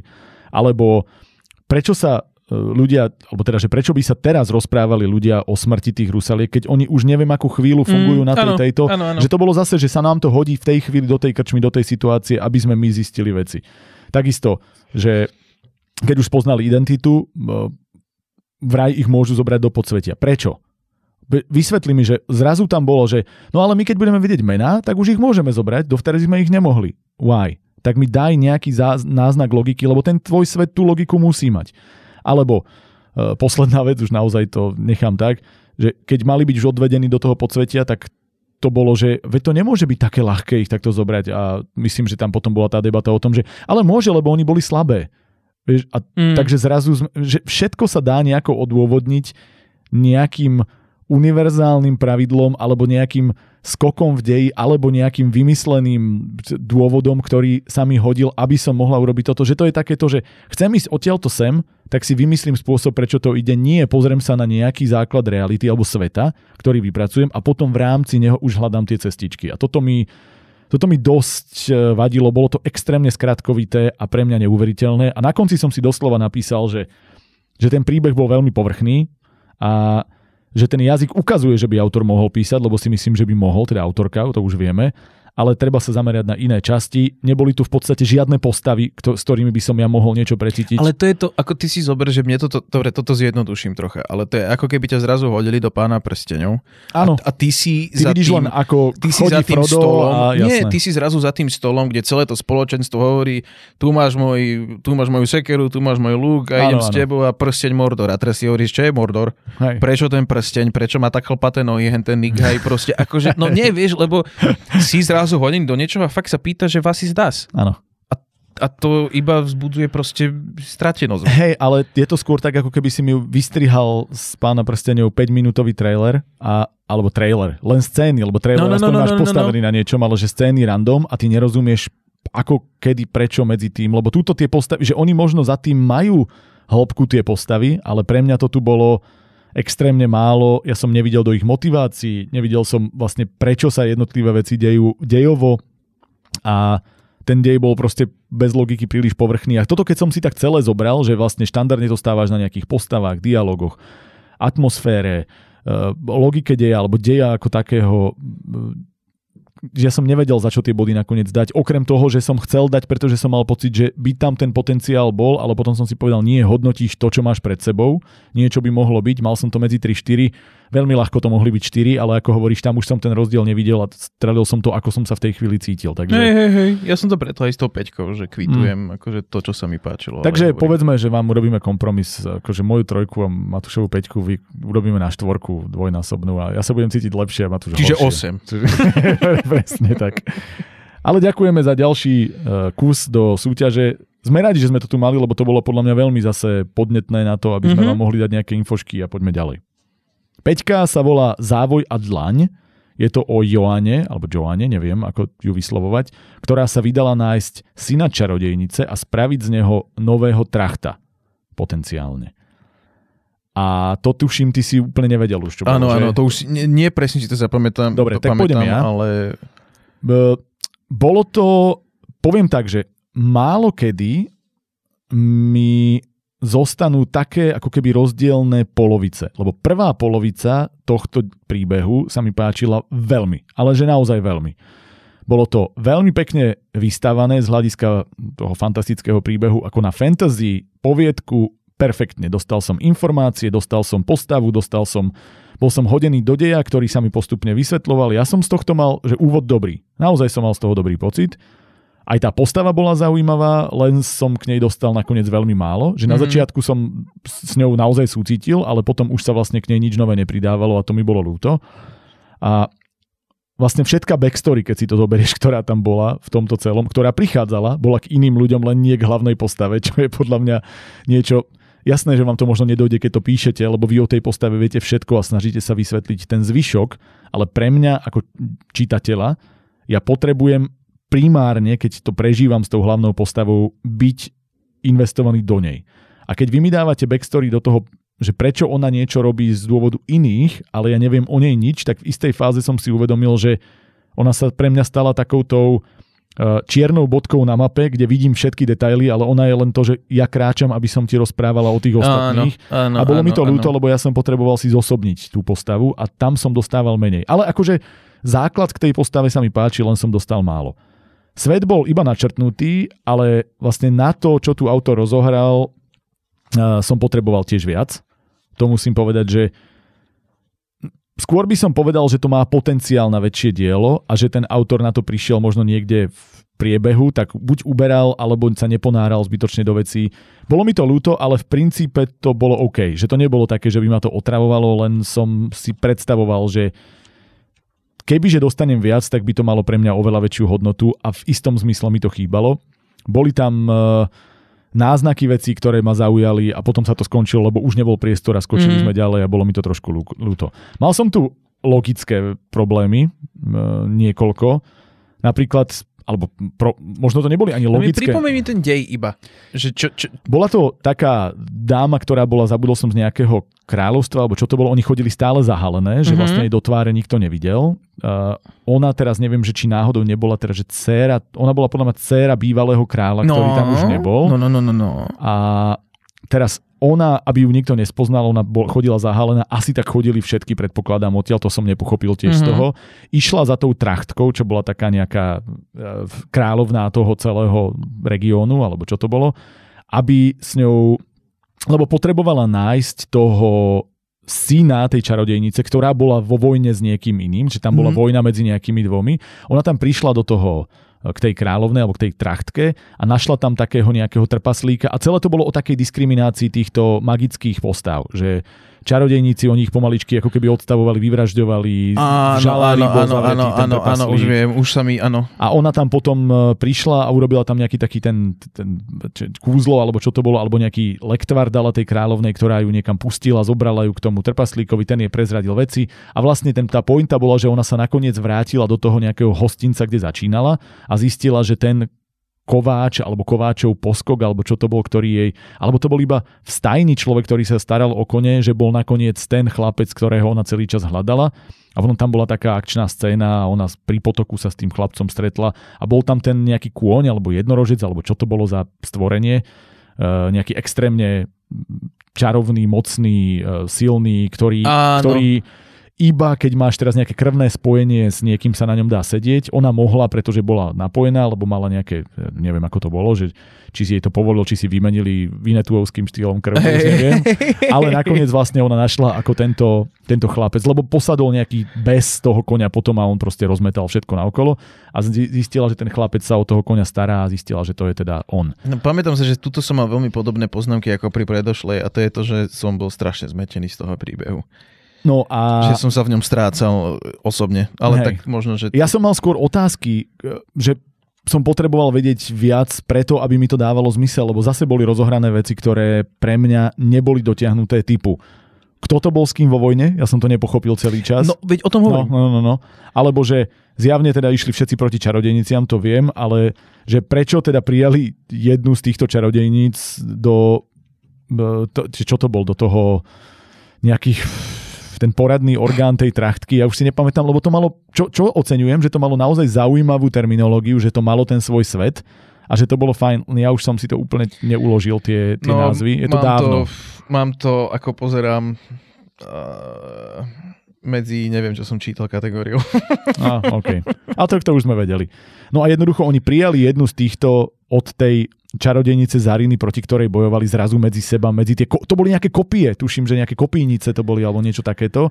Oni ju prijali medzi seba, aby ona radila tej vládky a ja, že tak bojujú proti čarodejniciam, alebo nebojujú a proste ja som v tom mal celý taký zmetok, že už viem, ktorá a presne toto, čo si ty povedal, že vo mne to vzbudzovalo strašný proste chaos. Tam sa dialo mimoriadne veci naraz pre mňa. A niektoré boli zrozumiteľné, ako boli napríklad pre mňa tie bože môj, tá nenávistý menším rasám, hej, a podobne, lebo to si tak to bola pekná metafora, jasné, štandardná, funkčná. Sapkovského nenávisť k iným rasám. Všetko úplne OK, len hovorím tam presne, ako si typoval to s tou bitkou, to s tým jednorožcom a všeobecne ja som si ani nepamätám, že akým spôsobom ona prišla na toho, že ten chlapec bol v tej stajni, ktorého hľadá, alebo nie v stajni, no, že toho, čo celý čas hľadala, bolo v tom hostinci, či kde to bolo, bože, ja už si to nepamätám, ja len viem, že ma to strašne akože mrzelo, lebo vlastne ja som sa strácal v tom deji, ja som sa strašne strácal v tej púti. On to bol pomerne komplikovaný svet, ktorý nestihol byť dostatočne vysvetlený, súhlasím. To je to, čo som hovoril na začiatku, že boli tam náznaky, ktoré ma bavili, ale potreboval som viac. A to bol pre mňa tým najväčším zabijakom tejto konkrétnej záležitosti. Lebo to bolo také politické a ty si, vlastne ono sa to dosť odvíja od toho, aby si chápal, prečo tie postavy robia niečo, čo sa v tom svete deje. A to bolo ako vykresliť celý Game of Thrones svet za polku poviedky. Hej, no a plus to, je to ťažké. Že mne tam strašne chýbala charakterizácia. Charakterizácia tých postav. No teda tej hlavnej, to je to, čo som strašne mi to proste chýbalo, lebo ona naozaj pre mňa bola takou veľkou enigmou, ktorá vlastne prechádzala tým dejom a robila veci. A ja som častokrát zastával, že ja viem, že na to tam boli dôvody, ale ja som potreboval viacej vysvetliť, že prečo sa toto celé jednoducho deje. No a to je pre mňa ako čitateľa veľký problém, keď si niekoľko strán s niečím a fakt sa pýta, že prečo. No. Ale napríklad aj veci typu, že zas by som to nazval také skratkovitosti, že prečo nie len tá hlavná postava urobí vec, ale prečo sa niektoré tieto veci dejú takýmto spôsobom, takto jednoducho, takto zrýchlene. Napríklad, ako som hovoril, že ona bola prijatá medzi tie kopínice, tak tá trachtka si z nej urobila obľúbenkyňu hneď. Povedala, že to je jej obľúbenkyňa, pričom ju nikdy nevidela, lebo ona si nedala dolu ten závoj, takže nevedela, kto to je. Ona tam mohla zobrať kohokoľvek, ona prišla od niekiaľ, ju urobili kopínice, ona jaj, no tak dobre.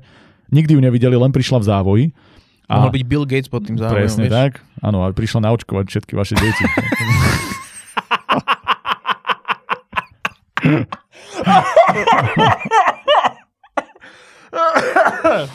Dobre, no. tento ti vyšiel. A jednoducho celé takéto, vieš, že aj ona hovorila, že chcela zmeniť systém, kde iba ženy môžu byť trachtkami a kopínicami, ale prečo, ako, aký bol ten systém, na základe čoho vznikol a napríklad aj to, že ten Remek, ten poslíček v tej stajni, bol ten Zarinin syn a on to nevedel, lebo on sa tváril, že to je pre neho akože, že možno to nevedel, lebo odišiel veľmi mladý, alebo ale vieš, že toto sú veci, ktoré ja potrebujem vysvetliť. To sú veci, kde ja potrebujem... No, tak jediné, ktoré kvázi dávalo logiku vysvetlenie na to, že ho niekto musel zobrať ako strašne malé dieťa, nie? Asi áno, ale vieš, to je jedna veta, ktorú jasne vysvetlíš, len že keď to dáš do takéhoto jedného celého veľkého chaosu... Ja rozumiem, ja iba hovorím jasne, čisto hypotetické vysvetlenie. Ja som si nachádzal, ale mne sa stávalo to, že ja som často odchádzal do svojich zamyslení sa nad vecami skôr, aby som čítal, a mne nevadí, keď mi necháš otvorený koniec, otvorené niečo, čo mi ako keby dáva na priestor na interpretáciu, ale pokiaľ ja interpretujem všetko si, alebo strašne veľa vecí, tak už ma to brzdí. A ja som tomu dal, ja rovno poviem 6, pretože mne sa to rozprávanie, tá forma písania sa mi veľmi páčila. Tá úvodná polka, kde som sa do toho sveta dostával a kde som zisťoval, ja som bol úplne namotaný. Ja som si povedal, to bude môj nový obľúbený fantastický svet, ale potom som zistil, že ja už sa v ňom neviem vysomáriť. A potom prišla posledná vec, ktorá mi strhla body, a to, že prišla akcia, a tá akcia bola strašná. A ja to nemyslím zle, ale tam bola tá jedna scéna, ako oni ju v tej chate prepadli, a ja som normálne, že tak ako dovtedy som mal pocit, že to píše skúsený človek, len si možno nevybral ideálne to, ako do poviedky dostať celý tento svet, ale to je samozrejme, lebo vy ho vidíte v hlave a je to ťažké posúdiť. A možno aj preto, že ste si vybrali na poviedku niečo, čo je románový charakter, a to je ťažké potom. To je najhoršie, čo môžete urobiť, presne. Častokrát. Ale to som vral, že dobre, to je o skúsenostiach, ale potom prišla akcia a ja som bol úplne, že... Nie, ja som normálne, tu som ju pretrpel, nebavila ma, nevedel som si predstaviť, bola pre mňa veľmi amatérsky napísaná, a berte to skôr ako radu, že na čo sa zamerať. Toto si skúste napísať, lebo to nie je jediný človek. Toto sa stávalo pravidelne, že niečo dobre, prišla akcia a puš, úplne dolu. Tuto to bol ten skok menší, ale bol tiež veľký. A je tam pár drobností, na ktorých sa dá určite pracovať, ale celkovo mne ten dojem zostal vlastne solidný. Akože Sú tam veci, ktoré by som mohol poradiť ďalšie, napríklad typu, že rozprávač, ktorý bol posadený do pozície ako keby reálneho človeka, hovoril veci typu jeho slová, nie moje. Mm-hmm. Vieš, to povedal rozprávač, čo je pre mňa... To si pamätám. Toto je pre mňa dosť problém. To ma zarazilo. Áno. Hej. A jednoducho, ak je to reálny človek, to musí byť priznaný človek, ak je to rozprávač. Áno, bude to prvá osoba, alebo to ide z úst, proste postaví. Toto do čisto observačného rozprávača nepatrí. Akože naozaj nepatrí. Ale zase napríklad tam boli veľmi pekné veci typu originálne prirovnania, ktoré tam fungovali pekne. Tohtoročná zima bola mokrejšia ako lono hostinského ženy za mladá. To bolo super. Vieš, nemodrejšia. Nie. Mokrejšia. Modrejšia by bola pri väčšej aktivite, ale mokrejšia. No, nevadí. A tie prirovnania zase naznačujú to, aký má podľa mňa človek potenciál, ako uvažuje nad nejakým svetom. A toto bolo super. A tu bol presne pre mňa ukážka toho, že jednak je to prirovnanie originálne, jednak je zaujímavé, jednak je posadené do toho sveta a už vlastne ako keby aj ti buduje charakterové veci iných postav, čo je super, keď dokážeš a už to naznačuje pre mňa skúsenosť a potom tam prichádzajú tie problémy, ktoré to kompenzujú. Čiže je to človek podľa mňa s veľkým potenciálom, aj preto sa mi to tlačilo asi to skore vyššie, ale potom pochopiteľne zmeny času, ktoré inak aj v predchádzajúcej poviedke boli, ale k tomu už som sa ani nedostal. Nemôže to byť proste tvoja univerzálna pripomienka. A keď sa vrátime... mohol by som to robiť tak, že tu neboli zmeny času, lebo to by bolo menej. Ja len nechápem, že sme už fakt akože v poslednej desiatke a ty v kuse rozprávaš o zmenách času. Však dobre, iba stačí, keď povieš, Marek. Však som teraz povedal, že tu to bolo a nehovorím príklad. Dobre. Veď tak rastie ten človek.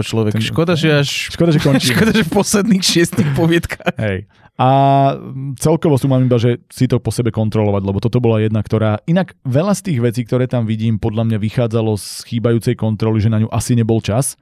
A sedelo by to aj s tým, že tam bolo kvantum preklepov chýb a nevymazaných slov a tak ďalej. A že to bolo niečo, čo možno keby ten človek dostal týždeň navyše, možno aj na takú, vieš, kontrolu dejovú, obsahovú, tak by to išlo, ale aj preto som tomu dával to skore 6 nakoniec, pretože som mal pocit, že toto je človek s veľkým potenciálom, s veľmi solidným písaním až na akciu, len že sa stratil možno aj časovo nestíhaním v tom, čo robil, ale aj keď ten twist bol v princípe očakávaný, tak som oceňoval napríklad aj to, že sa to uzavrelo. Že on tam hral rolu, lebo to bola postava, ktorá sa tam objavila párkrát a to vyzeralo, že na čo.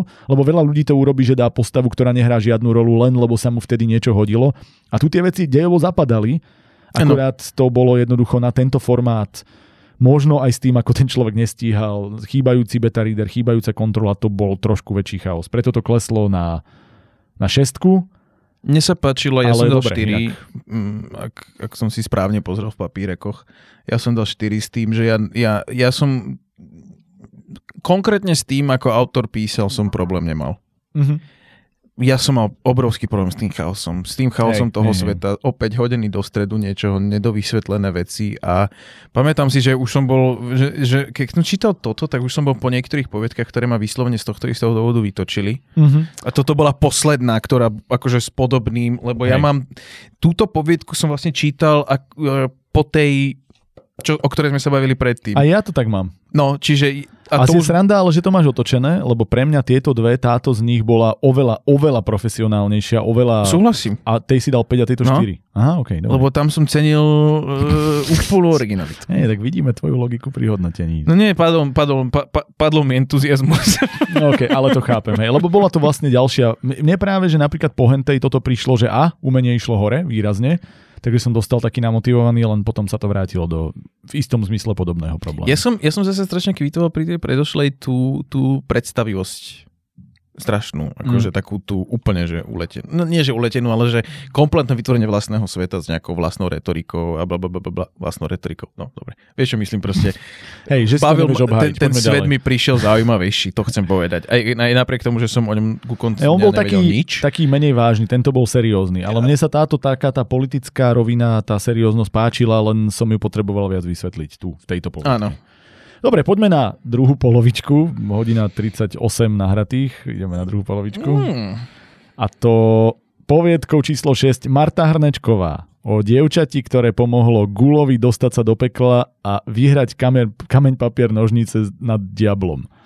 A toto je inak podľa mňa, keď sme hovorili, že máme pár takých, kde sa nezhodneme, toto je podľa mňa najväčší nesúlad, aký sme mali. Ja ti poviem rovno na rovinu. Poď.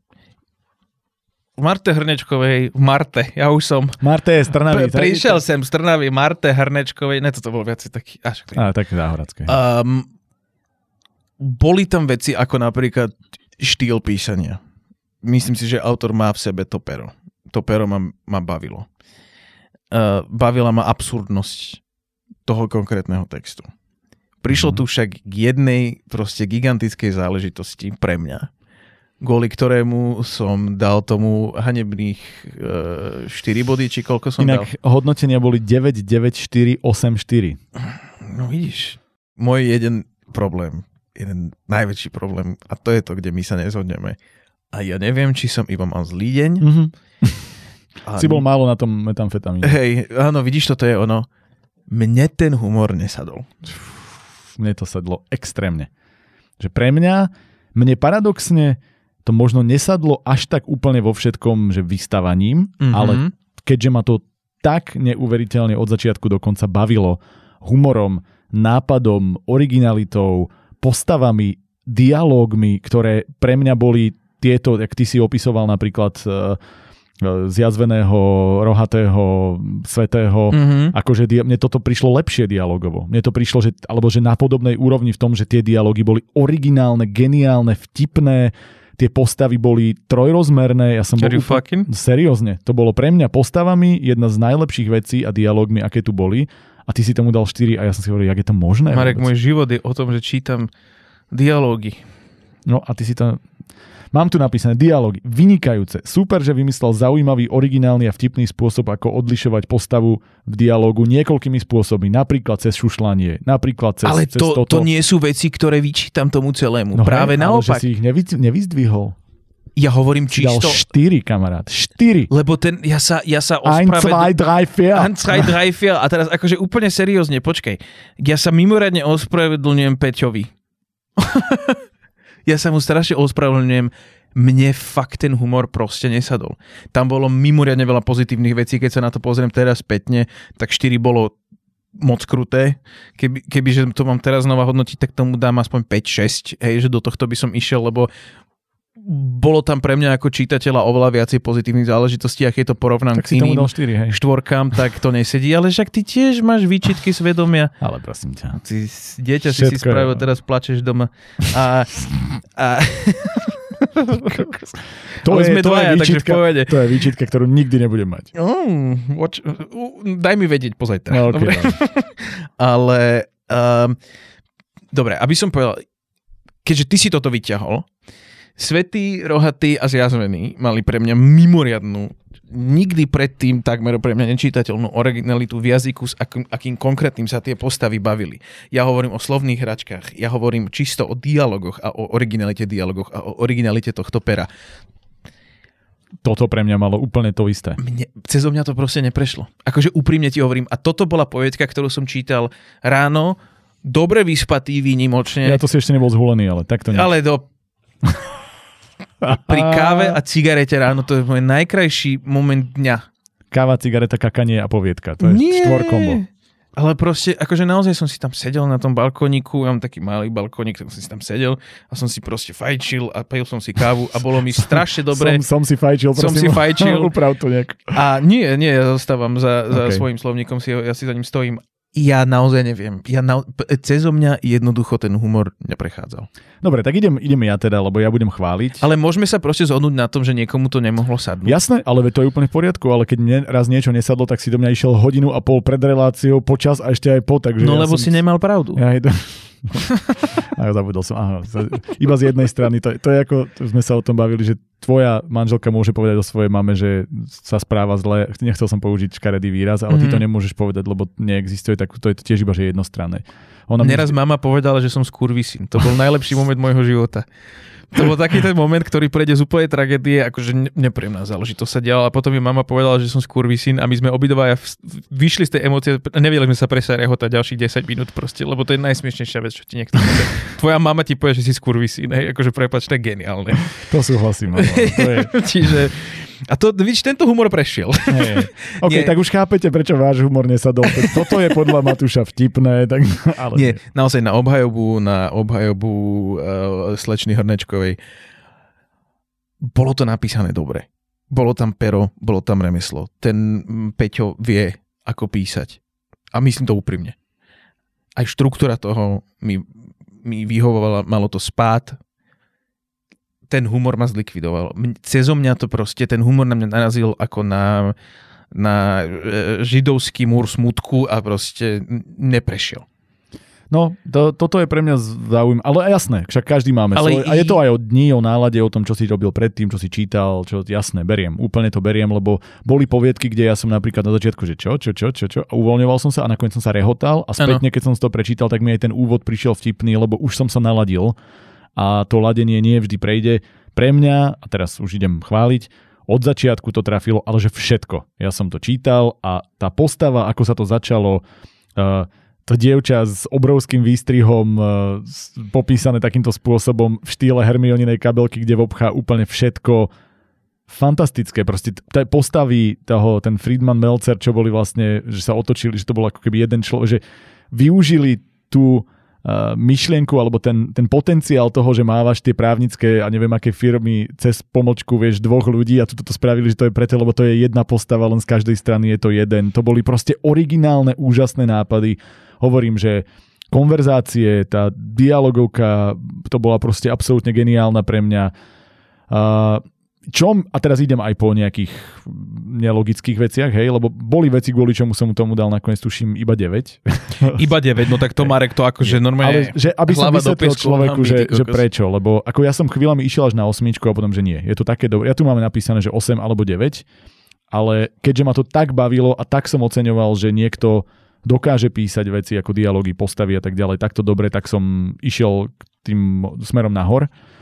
A tie neistoty, ktoré som mal ja, boli, že vo fantastickom svete, lebo to bol celé taký fantastický svet, prirovnania k tenisovej loptičke na kurte alebo filatelista so známkami mi prišli, že prečo? Ale potom ma to zase šoklo, lebo na jednej strane to bolo úplne fantastické, tam boli dráci, pavúci, neviem čo všetko takéto a potom zrazu tam bola zubná protéza, doklady, vlak a ja som nevedel akurát, že asi som potreboval trošku viac ease-in dovnútra do toho, že toto bol môj problém napríklad. Že v akom svete sa nachádzam a pochopiť to. Viem, že na poviedke to je ťažké, ale to bola jediná vec. Ja som ju prijal, preto som si povedal, že dobre, asi to je svet, kde sa kombinujú takéto dva svety. Beriem. Ale na začiatku mi tie prirovnania vadili. Že fantasy svet o 18. buďte tu. Hej. Ale to hovorím, že to bolo podľa mňa, to bolo ako štýl Harry Potter, že je to reálne, ale máš tam tú fantastickú rovinu. Vidíš, ja som ani Harry Pottera nemal rád, takže... Tak, ty si skončil, kamarát, teraz. Jak som s tebou mohol nahrať toľko do podcastov. Dobre, no, nevadí. Ale zároveň teda, ako som hovoril, boli tam trpaslíci, gúl, bohovia a tak ďalej a tak ďalej. Takže akože bol som trošku zmetený, ale jednoducho páči sa mi ten mix svetov. Ja keď som ho prijal, tak sa mi veľmi páčil, len som ho potreboval mať prezentovaný ako úmysel, nie ako náhodu. Vieš, čo myslím?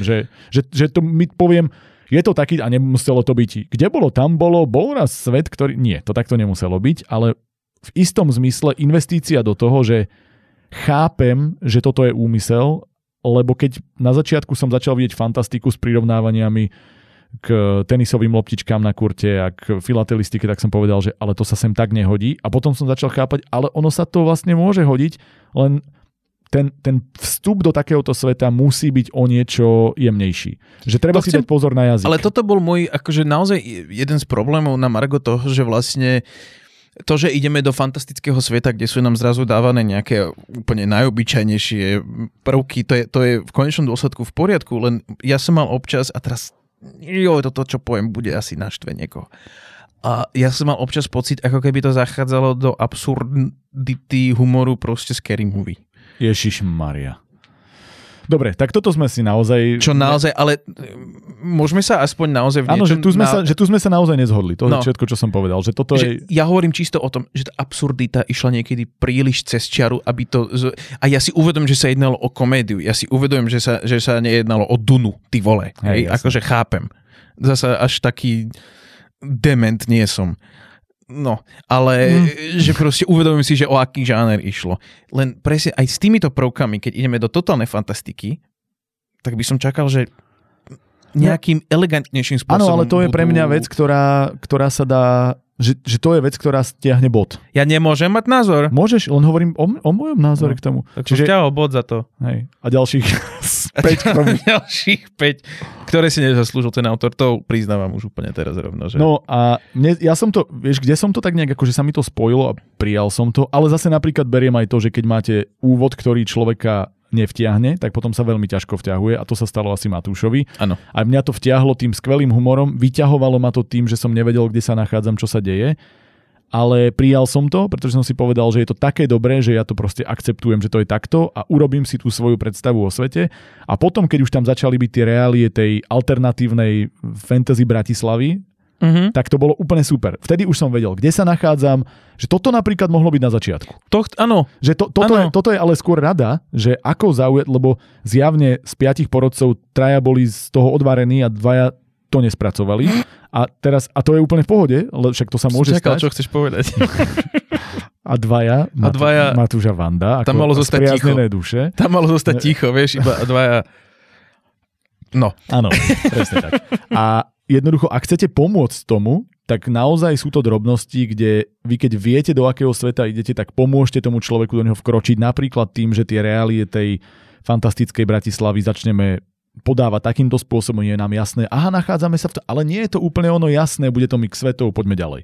A mohlo by to výrazne pomôcť. A mal som tu aj pár logických drobností a ja som úplne nepochopil, ako to bolo s nimi počas toho boja s pavúkom. Teda jednak, tam bolo, že ideme bojovať s drakom a potom tam bol pavúk. Ja som nepochopil, či to bol drak. Drak alebo... sa volal pavúk. Á, ok, možno, hej. V každom prípade. Nepochopil som, či tam boli ako diváci alebo účastníci, či každý, kto chcel ísť do tej lóže, pozerať sa na ten súboj, tak musel ísť takto komplikovane cez tie pavučiny, ako oni. Akože tento svet, toto bolo jediné, že tam som sa stratil. To priznávam aj ja, ale keďže to bolo... pár drobností, ktoré mi ako keby komplikovali ten zážitok, ktoré by to boli za normálnych okolností, stiahli obod nižšie na 8, ale celkovo ten dojem mi to proste vyťahol naspäť na 9, tak som to bol ochotný prepáčiť, ale boli tam nečakané zvraty, skvelé nápady, to testovanie elixíru, čakáš, že od pána dostane peniaze a ona mu pritom šlohne peňaženku, vieš, že ťa to na niečo navnadilo, už ti to príde, viem kam to ide, je to nie že klišé, ale však jasné klasika. A úplne to zmení, že ten autor mal takú schopnosť uvažovať, prekvapiť, že niekedy sa sám do toho zamotal, mám pocit, že to už išlo trošku cez hranu, ale ja by som od tohto človeka chcel čítať úplne čokoľvek. A to je jediná vec, ktorú tu mám, ktorú potrebujem, ak chcete čokoľvek mne posielať na budúce, ktorú prosím nerobte, že koľkokrát sa dá povedať v krátkom slede neveľký. Jednak moje obľúbené slovo neveľký, ktoré nemôžem cítiť. Tiež už začína mať inak pomysl. Ja som úplne, že z neho zúfalý, ale sadla si na neveľkú tuju. Obzerala neveľký flakónik a potom k tomu prišlo nehlučne, ešte aby toho nebolo málo a tam týchto neveľkých a nehlučných a neviem čo a hlavne takých tých natlačených na krátke obdobie bolo tak veľa, že vtedy ma to vyrušilo občas. Ja hlavne ako tieto slova už naozaj, ja som ich mimoriadne veľa používal, keď som začínal písať tie svoje záležitosti. No to skoro každý, hej.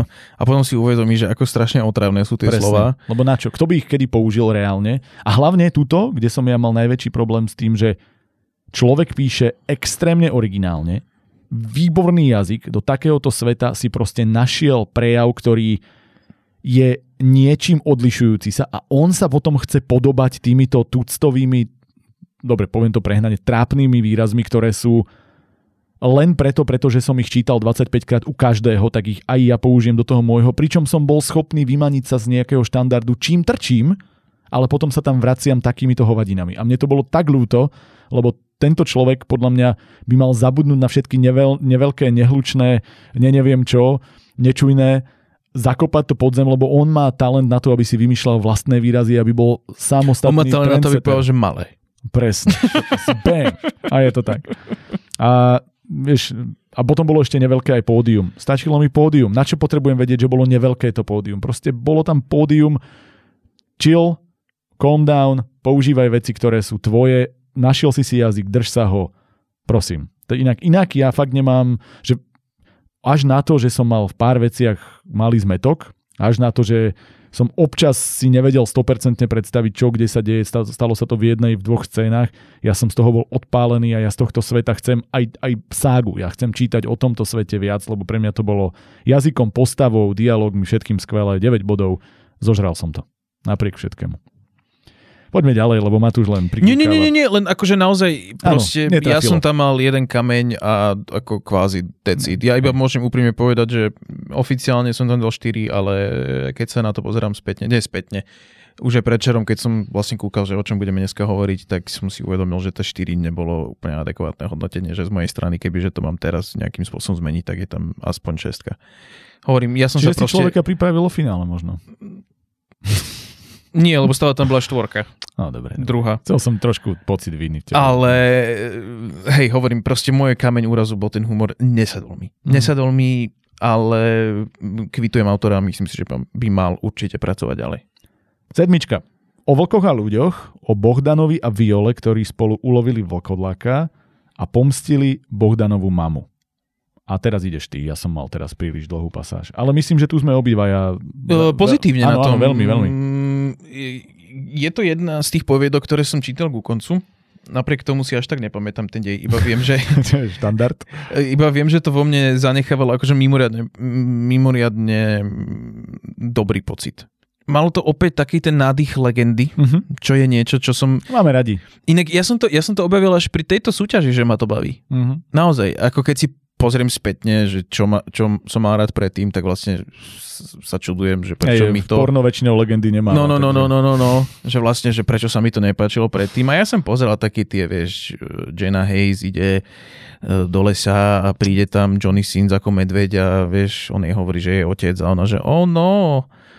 Vieš, a zrazu otec sa vyzlečie Ježiši Maria z toho... Áno.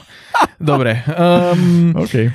Ale že to malo taký ten náduch plus, že si vezmeš takéto už typicky mystické zviera, ako je vlk a teraz ho zapojíš do toho celého deja o bojovníkovi, ktorý vlastne ide a nakoniec vlastne prídeš na to, že ten jeho tata je vlastne tata ten veľmi, veľmi zlý vlkolak, ktorého potom vlastne oni spoločnými silami porazia a...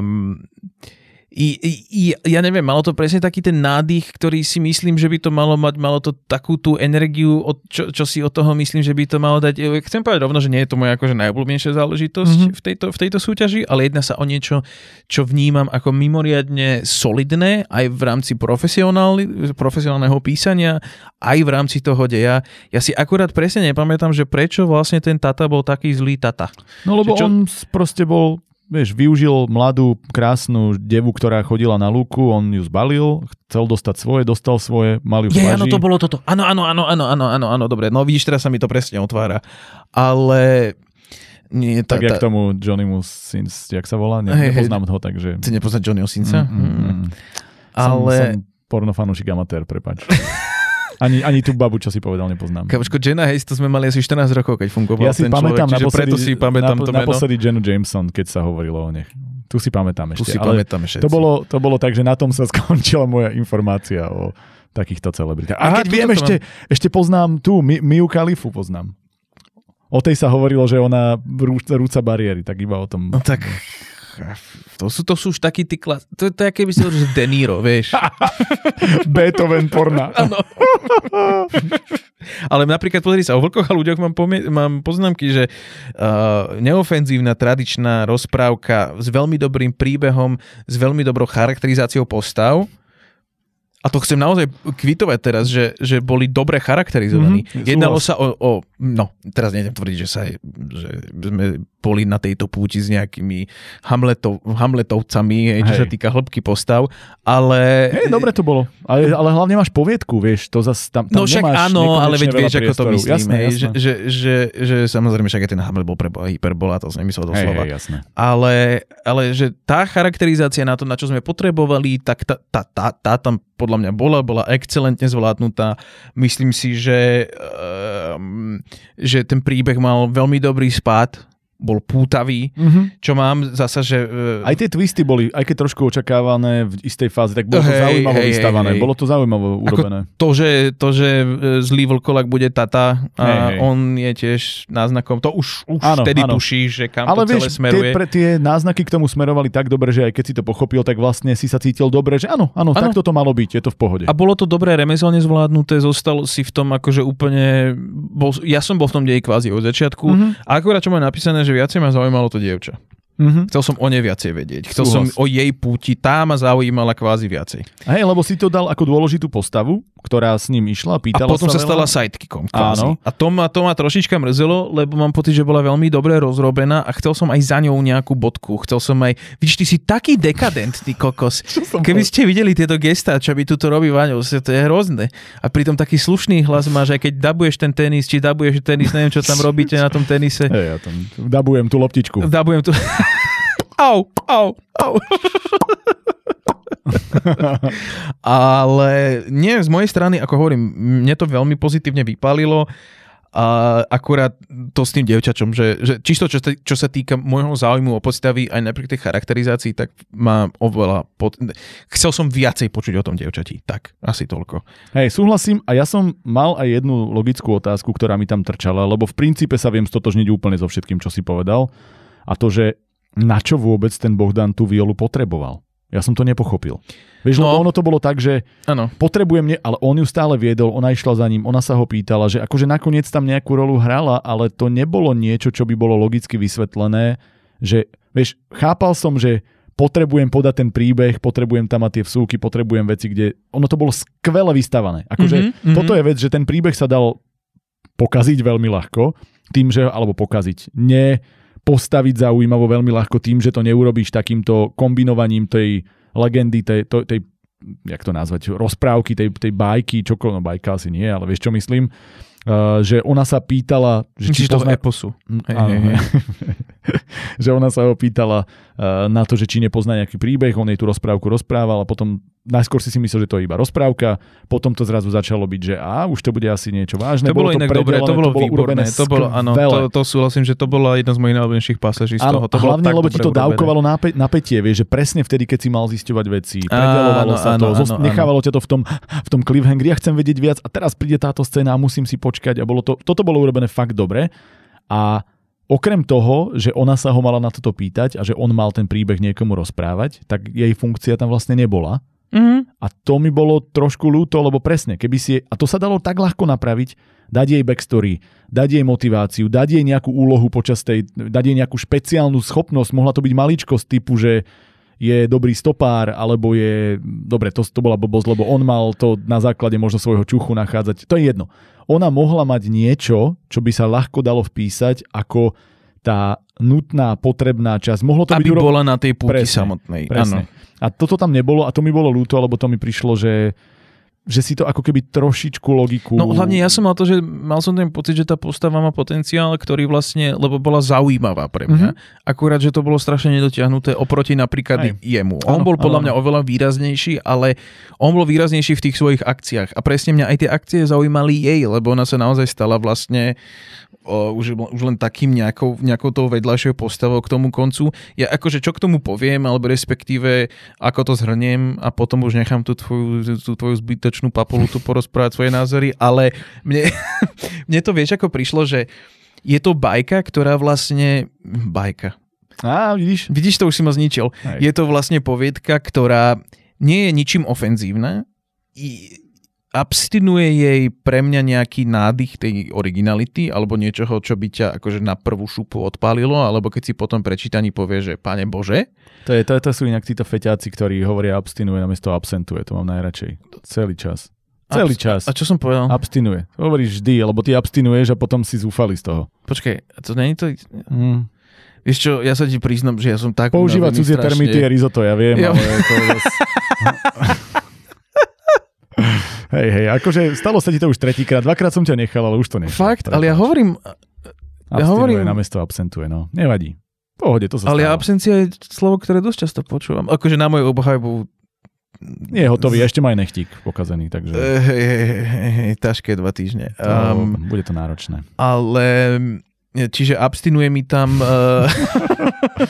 takéto nejaký ten X-faktor, o ktorom sme sa bavili, ale mám pocit, že to je v rámci profesionality, že to je v rámci literárne, je to proste podľa mňa mimoriadne dobre zvládnutá záležitosť. Mm-hmm. A v konečnom dôsledku, okrem toho, že som tam, nie že čakal nejaký X-faktor, ale malo to tak dobre našlapnuté, že som naozaj čakal, že príde ten moment toho kompletného odpálenia. Namiesto toho sa to stále držalo v tej veľmi mimoriadne, až by som povedal, dobrej hladine, a mi až bolo ľúto, až mi vlastne abstinoval ten pocit toho, že ma mrzelo, že tam nebolo niečo viacej. Hej. Vieš, čo myslím? Ale napriek tomu to naozaj beriem akože mimoriadne pozitívne, však dal som tomu 8. A ja som tomu dal 8 inak. No, čiže... Myslím. Ja ti to skontrolujem, počkej. Nie, dal si tomu 9. Počkej. Nie, vlastne ja pozerám úplne iné poviedky. Hovorím, to je štandard. Tak si dávala aj hodnotenie. Marta Hrnečková 4. No, neviem vlastne, kde sme boli. No, ja poviem zatiaľ, že všetko, čo si povedal, úplne súhlasím. Iba možno niečo duplicitne zopakujem, lebo tomu chcem dať dôraz, a to, že bolo to... Hej, 8 sme mali. Že bolo to veľmi dobre. Možno aj v porovnaní s tými niektorými predchádzajúcimi poviedkami, buď o tých bohoch, alebo o tej trachtke, vieš, čo sme sa bavili pred chvíľkou. To boli presne poviedky, ktoré si ukrojili príliš veľa, v istom zmysle. A toto bola poviedka, ktorá to trafila... Páči sa mi, kam s týmto ideš. Áno. To bola poviedka, ktorá to trafila presne klinec po hlavičke. Že máme tu pár postav, s ktorými ideme. Áno, mohli sme k ním dostať viac, to stále si myslím hlavne pri tej Viole, aj pri tom Bohdanovi, ale to je jedno. Mohli sme k ním dostať viac, ale ja som prešiel s 2 postavami, ktoré mi stihli byť dôležité, sympatické, stihol som si k nim, vieš, vytvoriť nejaké puto, ktoré mi rozprávali nejakú legendu, a tá bola zase o nejakých 2 postavách, čiže zostali sme v malom počte a všetko malo zmysel. Že všetko to do seba zapadlo, až teda dôvod Violy, prečo tam bola, ale to sme už hovorili. Čiže ja veľmi oceňujem, že niekto si na tento formát vybral príbeh, ktorý dokonale dokázal využiť svoj potenciál. Mm-hmm. Bolo to z hľadiska čistoty remesla jedna z najčistejších vecí, čo sme tu mali, a to keď ja nejdem hovoriť ani o striedaní časov, ani o opakovaných informáciách, ani o chybách gramatických, neviem akých, ani o opakovaných slovách, nevymazaných, vieš, preklepoch, čo toto bolo, že vyčistené, že takto sa posiela vec do súťaže. A ja som absolútne súhlasím. Mne sa to tak dobre a tak ľahko čítalo, bolo to fakt dobré. K tomu... Ja nielen, že ťa počúvam, Marek, ale ešte aj súhlasím s tebou. Tam vidno, že končíme. A držalo to skvelé tempo. Mm-hmm. A už je to aj tým, čo už sme spomínali. Tým, že sa dávkovala tá legenda s tou realitou, ale robilo to krásne, presne tak, ako to malo robiť. A ja som si to fakt akože užil. Bolo to veľmi pekne napísané, veľmi čisté, dobre vystavané. Jediný problém, ktorý som tam mal, okrem tej logickej otázky, a to som si tu napísal, bola akcia, že tá akcia išla trošku dolu.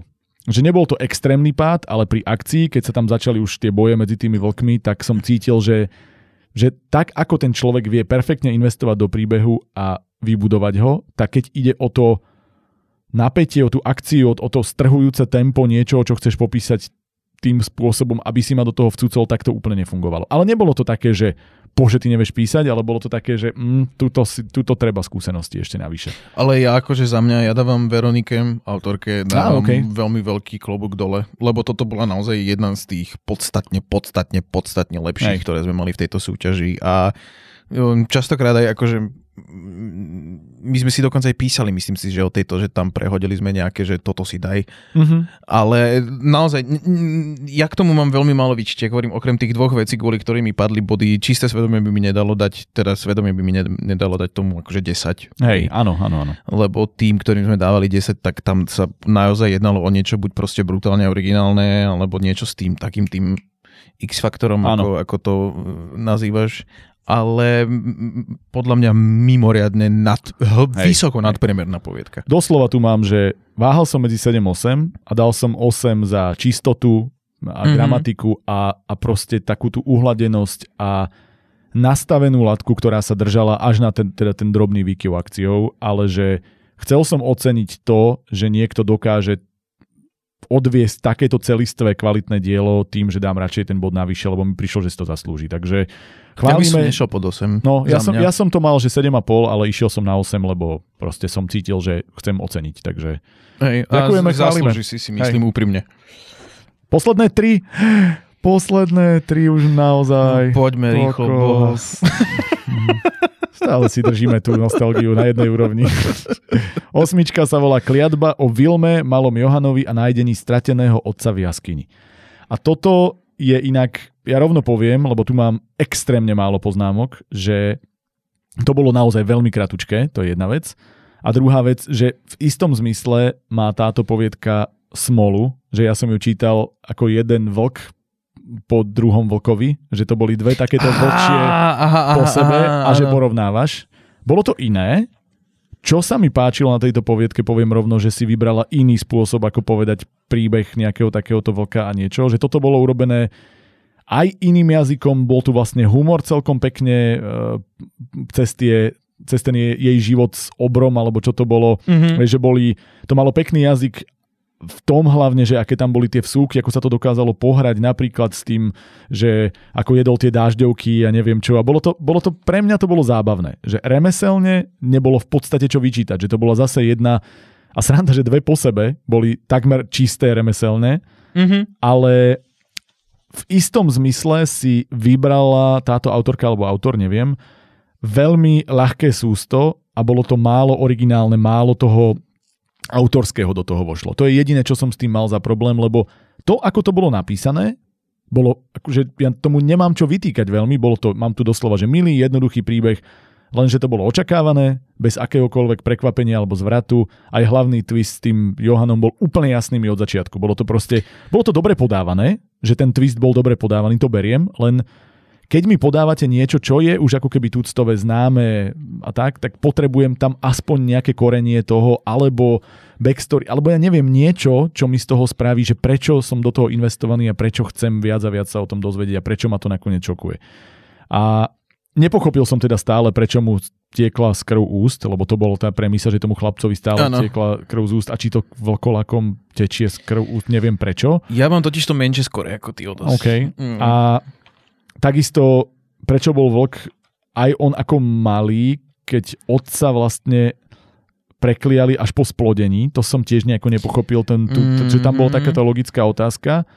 A takisto teda, že či tej Vilme naozaj nenapadlo, keď videla vlka, že to je ten Richard, ten jej bývalý manžel, lebo to bolo niečo, čo napadlo zas to, jak som hovoril pri tom daj mi tvoje meno, pri tej postave, že keď už ty ako čitateľ ti je jasné, lebo ti to bolo naznačované a tá postava to stále nechápe, tak si povieš, že oh my god, však už vieš, čo sa deje. To sú tri veci, jediné tri, ktoré boli moje otázky. Inak vlastne ten príbeh z hľadiska remesla, čistoty, ľahkosti písania a aj čítania bol pre mňa vynikajúci, len si to vybralo, ako som už povedal, ľahké sústo a nechalo mi to pár logických dier. Ale ja som došiel na 6, myslím, ak sa nemýlim, preto, lebo remeselne, skvele, len potom predchádzajúcom, kde to bolo investované brutálne do tých postáv, do toho príbehu, kde ty si vlastne dokázal využiť ten potenciál poviedky na to, aby si mi povedal pomerne veľký príbeh, ktorý bol zaujímavý, napínavý a skončilo sa to tak, že vlastne hneď ako som to dočítal, dostanem druhého vlka, ktorý takto ním preletím a dostal som veľmi málo na to, aby som to mohol porovnávať, takže som klesol. No. Toto bol, vieš čo, ja sa ti priznám, že ja poviem rovno, že ja som dal tomu 3. Hej. A moje odôvodnenie, tiež sa priznám akože k tomu, že bolo to mimoriadne krátke. Čiže ťažko sa mi o tom nejak konkrétne rozvíja ten dej, alebo vlastne môj najväčší problém bol v tom, že ja nemám absolútne problém s tým, kedy, však teraz som to kvázi pochválil v O vlkoch a ľuďoch, kde som povedal, že mám rád tú simplicitu, aj keď vlastne vieš, ako že je ti predznačované, ako ten dej dopadne. Už ak si čítal alebo videl viac ako 3 záležitosti vo svojom živote na túto tému, tak kvázi vieš, kam to ide. Čo nie je zlé, akože naozaj to nie je zlé, pokiaľ je to dobre spracované. Môj problém s Kliatbou bol až to, že vybralo si to niečo veľmi jednoduché a išlo to až do takej simplicity, až do proste tak strašného destilovania toho celého, že pre mňa to stratilo akýkoľvek náboj.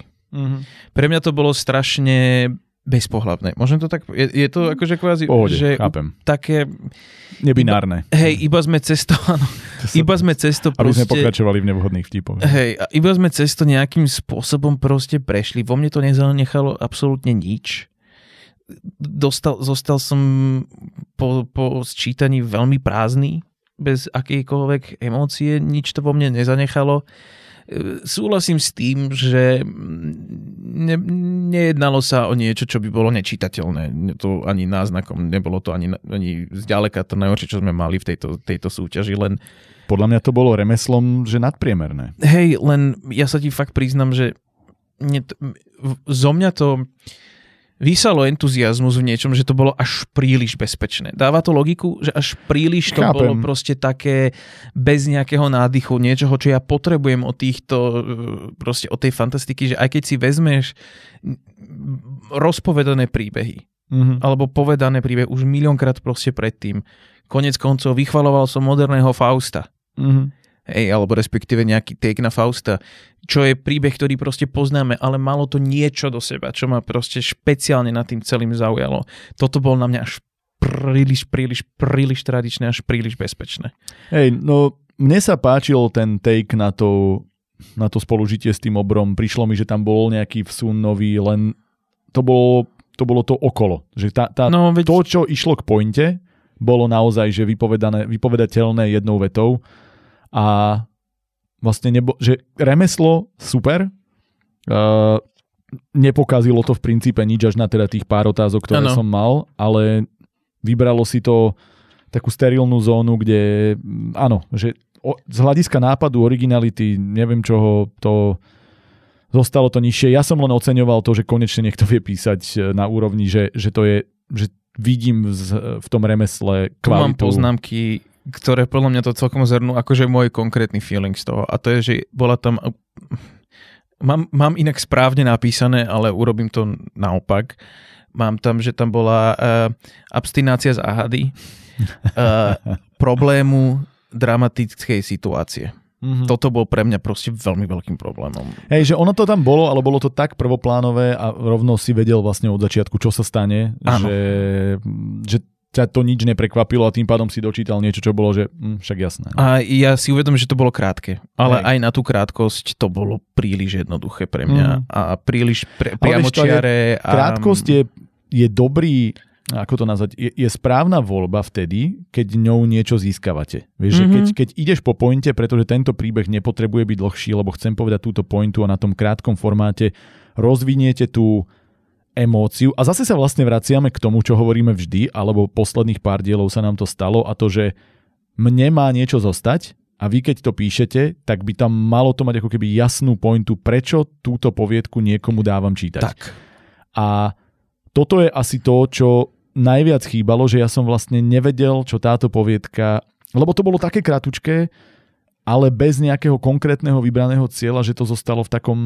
Že som si dobre počítal. Limbe proste, ja som si dobre počítal. Voči si to tam lieta a nevieš čo s tým, proste pre mňa konkrétne. Ocenil som remeslo, ale vlastne ako keby príbehovo mi to nedalo niečo navyše, len napriek tomu, že to remeslo bolo pre mňa veľmi pocitovo veľmi silné v tom, ako ten človek píše, že áno, uvedomujem si, že zase tento raz som možno ja bol príliš pretlačený tým remeslom, že remeslo je skvelé a tým pádom tomu dávam radšej viac bodov, ale ono sa to veľmi často stáva. Lenže mňa o to viac štve, keď remeslo je dobré a nie je tam obsah.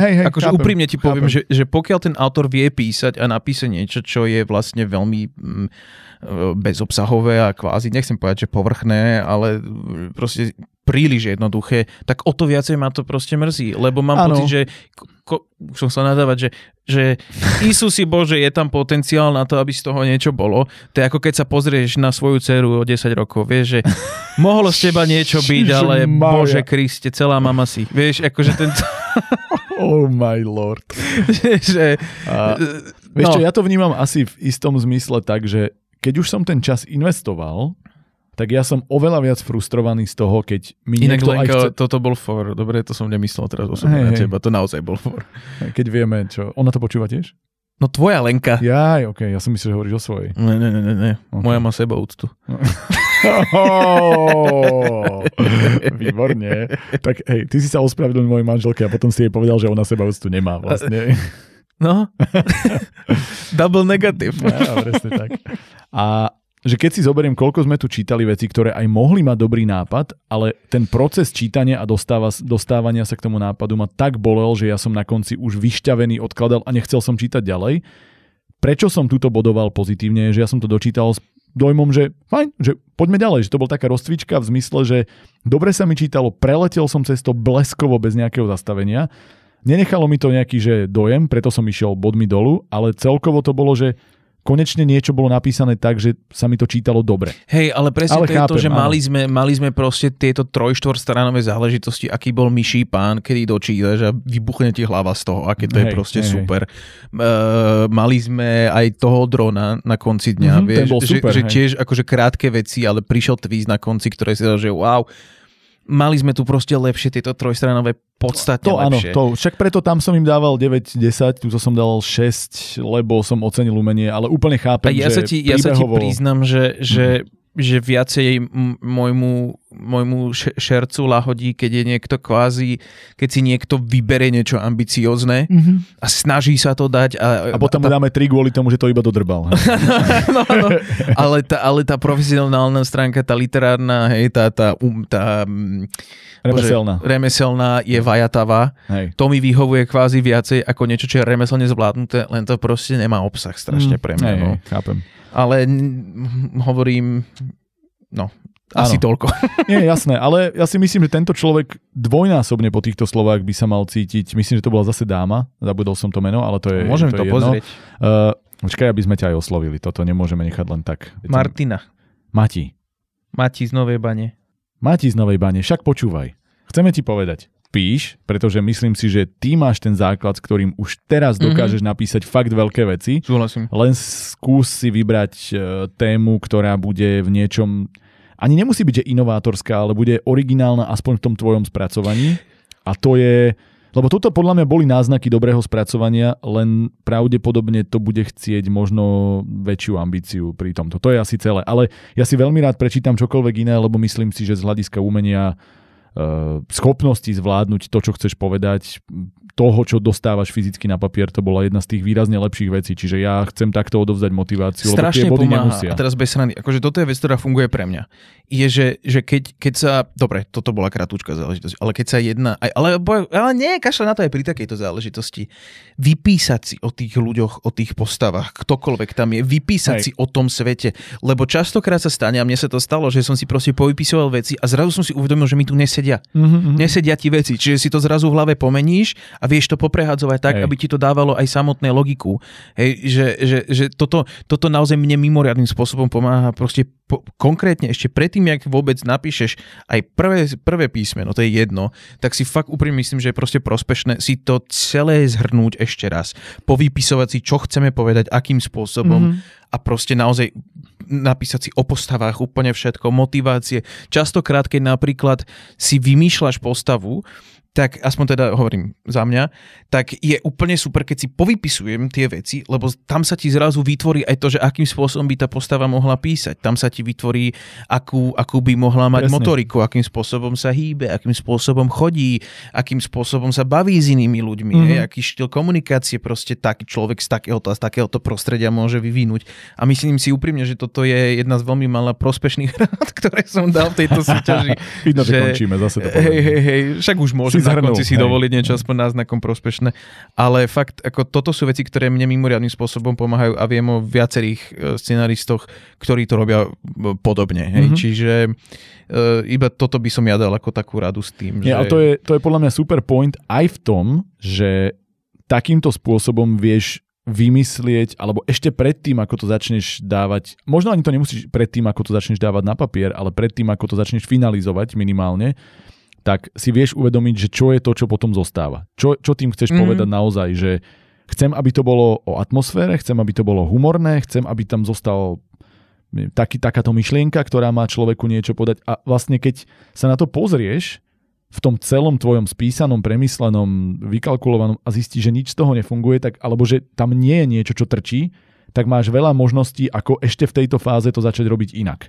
A hlavne, keď sa bavíme o dĺžke tej poviedky, podľa mňa by to nemal byť faktor, ktorý ako keby je poľahčujúca okolnosť, pretože ty môžeš písať dlhšie. Mm-hmm. Že keď niekto píše kratšie preto, lebo sa rozhodol, lebo napríklad Dron, to úplne stačilo na podanie myšlienky a bolo to super. Hej, lebo to nebolo o postavách. Hej, bolo tam to, tie postavy neboli podstatné. A pritom tá postava kvázi bola dobrá, lebo tam bol aj ten úplatný... Áno, ale hovorím je, že to nestalo na tých postavách. Áno, presne. Ale tuto, keď sa rozhodneš napísať niečo a krátke to nefunguje, tak, alebo že máš pocit, že tam niečo chýba, tak to píš dlhšie. Hlavne tie postavy v tomto boli celkom akože v popredí. No a tuto sa dalo veľmi pekne urobiť to, že dám k tomu viac, posuniem to niekam, vyťahnem z toho nejakú tú pointu, čiže podľa mňa to je len o drobných investíciách a určite teraz po vynikajúcich našich radách už máte všetko jasné a môžeme...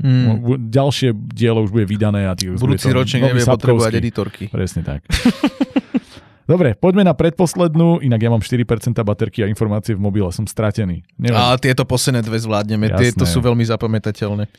For better or for worse. 9 sa volá Prekliatý poklad a je to príbeh partie 5 pútnikov poháňaných pradávnym putom predkov, podvedených podlým priateľom, prahnúcim po prvej pištoli. Podľa tohto ste asi pochopili, o čo tam ide. Ja som si dal tú robotu, aby som ten obkec dal presne ako celý zvyšok poviedky. Vidíš to? Som rád, že si mi aspoň povedal, o čom to bolo, lebo ja si to absolútne nepamätám. A nie kvôli tomu, že by som to čítal dávno, ale kvôli tomu, že ja som z toho štýlu absolútne netušil vyčítať, čo tam sa vlastne deje. To je sranda, lebo mne to bolo, že áno, uvedomujem si, že to bolo komplikovanejšie čítanie, pretože ako ste počuli, koľko to malo nejakých 12 strán, to bolo dlhé. Dosť. Tak nejak, áno. Bolo to, že dosť dlhé a každé jedno slovo bolo na P. Okrem jedného ušlo. Jedno ušlo, ale pre mňa ten nápad, tá schopnosť napísať príbeh, ktorý ja viem, že ty hovoríš, že nevieš, o čom bol, ale pre mňa bol, že išiel od niekiaľ niekam, niečo sa ním hovorilo, boli tam postavy, bolo tam, dobre, čo sa nedalo urobiť a to je pochopiteľné a nebudem to ani hodnotiť, je to, že bude mať každá postava svoj charakter, lebo písať iba na P, musíš proste písať tak, ako ti to jazyk na P dovoluje, ale že niekto dokáže vymyslieť tú históriu, dokáže vymyslieť postavy, ktoré k tomu vedú, dokáže vymyslieť ten dej, že sa tam deje nejaká akcia a že to príde k niečomu, že to má nejaký záver a že toto napíšeš iba slovami na P. Mne to odpálilo dekel. Nebolo to ľahké čítanie vôbec, musel si dávať pauzy, unavovalo ma to, ale ja už len to, že toto niekto dokáže a že ten dej pre mňa zmysel dával a že to čítanie bolo také kreatívne a také, teda to písanie a potom aj to čítanie moje a také originálne, že ja vlastne mám tu vecné drobnosti, ale v podstate toto je jediné, čo o tejto poviedke potrebujete vedieť a buď vám to sadne, alebo nesadne. No, pozri sa. Ja som dal tomu 6 z 10. Tých 6 z 10 som dal za to, že si autor vybral takúto strašnú okolnosť a dokázal z tej okolnosti vyťahnuť niečo, čo sa aspoň nejakým spôsobom podobalo na dej a bolo to relatívne čitateľné. Všetko ostatné ohľadom toho som mal pocit, že si vyžere mozog z hlavy sám. Na druhej strane uznávam, že ja mám dosť ADHD. A keď mi dáš, to muselo byť ťažké. A keď mi dáš veľakrát P po sebe, respektíve keď mi dáš 12 strán permanentného P, tak ja som si dával veľmi často pauzy, lebo naozaj som mal veľmi veľký problém sa prekusnúť tým textom. Ja si nie som úplne istý, či tá dĺžka toho bola, teda nie, poviem to na rovinu, myslím si, že tá dĺžka bola viacej barlov ako čímkoľvek, respektíve to bola taká odseknutá noha pri tom celom, naozaj si nemyslím, že to muselo mať 12 strán. Súhlasím. Lebo taká únava, ako som cítil, keď som to konečne dočítal v ten deň, tak to poviem ti takto, že som takmer okamžite išiel iba si večer, lebo to som čítal večer a ja som normálne, že už iba 2,5 hodiny meditoval pred Netflixom, lebo ja som nebol schopný ani už rozmýšľania z tohto celého. Môžem do istej miery kvitovať ten nápad, aj keď nie som si kompletne za seba istý, že prečo by takáto, jak to môžem nazvať, gimmick, neviem, aký my máme na to preklad, hej, že prečo si našla vlastne do poviedkovej súťaže nejak cestu. Ja sa priznám, že ja na tieto fakt neviem, ako to povedať po slovensky, ale na tieto gimiky ja naozaj nie som. Je to niečo, čo ma podstatne viac irituje, ako oceňujem to remeslo, lebo viem si predstaviť, že Google search slov na P, tá história bola bohatá. Teraz nejdem hanobiť slovník toho človeka, lebo som presvedčený o tom, že ho má. Ja práve ten som tu mal ako jedno veľké plus, že tento človek je absolútny majster toho, ako dokáže ten jazyk ohnúť a že... Ale priznám sa, áno. Ako obdivujem. Ako bol ohnutý, to áno. Ale chcem povedať, že keby toto bolo napísané v 15. storočí, tak mám oveľa väčší pocit, že tento čávo je frajer ako dnes. Vieš, čo myslím? Jasné, že proste, jasné, hej. Chápem. Ale... Ja hovorím, mňa to veľmi, veľmi zlomilo. Dal som tých 6 bodov fakt kvôli tomu, že oceňujem, vieš čo oceňujem najviac?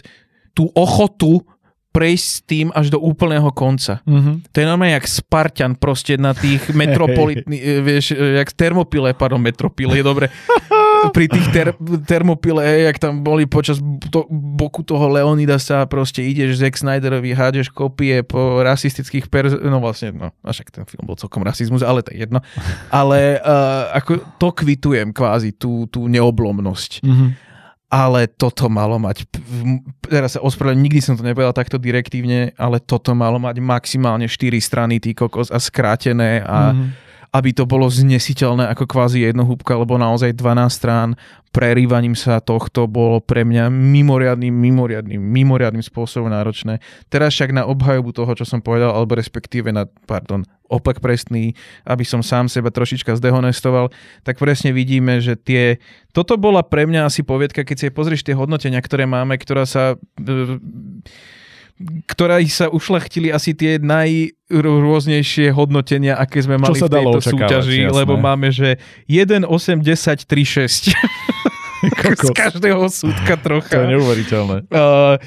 Adrian z Branča si zobral niečo takéto pod svoje krídla. Adrian, ako kvitujem, ale Bože Kriste, ja som sa ani nevedel sústrediť, viem, že nejaký seriál som si pustil, ja som si ho musel pustiť na druhý deň znova, lebo ja som nevedel, čo sa deje. Ale zasa úplne uznávam to, že ja som naozaj niekto, kto má veľmi veľký problém s koncentráciou. Hej. Ja by som k tomu dodal za mňa už iba pár vecí. Naozaj som to chválil, pretože obdivujem, že to niekto napísal. Páčilo sa mi aj to, že ten príbeh bol originálny v tom zmysle, že nechal pomrieť 4 z 5 postav, čo som fakt nečakal. Že dokonca aj ten nie že twist, ale že ten vývoj deja, keď zabudneme na Péčka, bol taký, že OK, že s tým som nepočítal, že ma to prekvapovalo, čo som si nemyslel, že sa pri takomto niečom dá, lenže pôjde po tom, čo mu jazyk dovolí a on mal naozaj nápad, s ktorým to išiel urobiť, že mám pocit, že ten jazyk ho viedol v istom zmysle, čo tam bude, aké tam vybehnú príšery a tak ďalej a čo sa bude diať, lebo čak tiež ti niečo iba dovolí ten jazyk, ale ako obdivoval som to vo veľkom, ale presne to, čo si ty povedal, že v tejto forme treba počítať s tým, že sa to nebude čítať ľahko a preto treba ubrať, ale výrazne ubrať. To, že hlavne, ja si dokonca ani nemyslím, že dejovo, ale vety sa nám často naťahovali, strašne, pretože mal autor ďalší a ďalší nápad, čo tam ešte napodať. A napríklad, keď stačilo povedať jednu vec, čo sa tam ocitla, alebo dve, tak on menoval všetko čo mu napadlo a tam bolo, ja neviem, často 8-10 vecí, čo ešte našli, čo ešte urobili a naťahovalo sa to a bolo to v istej chvíli, to začalo byť akože, a teraz to poviem možno príliš prehnanie a to, že bolo to chválenie sa, čo ešte dokážem vymyslieť. Neviem, či to nie je príliš silné slovo, ale... Ja som mal presne tento istý pocit. Že už to bolo, že som už to dokážem, tak z toho, tak vás idem odpálim, teraz tam všetko náhodím a vám vybuchnú tekle. Taký som mal ja z toho pocit. A pravidelne pri tom hovorili sme aj v tá predchádzajúca časť sa tak volala, že menej je niekedy viac, alebo teda, že 2-krát nie je viac než raz a tuto to bolo 10-krát niekedy. Inak som veľmi rád, že si to povedal, lebo som to chcel povedať, ale troška som, že či neprekročím akože hranice nejaké. Toto bola vec, ktorá pre mňa by mohla pomôcť k tomu, aby to nebolo 1, 3, 6, 10, 8, ale aby to aspoň ten priemer išiel hore, že cez to prejde aj človek, ktorý ten koncept neprijal, akože tuto sa ideme fakt vyhrať s Péčkom. A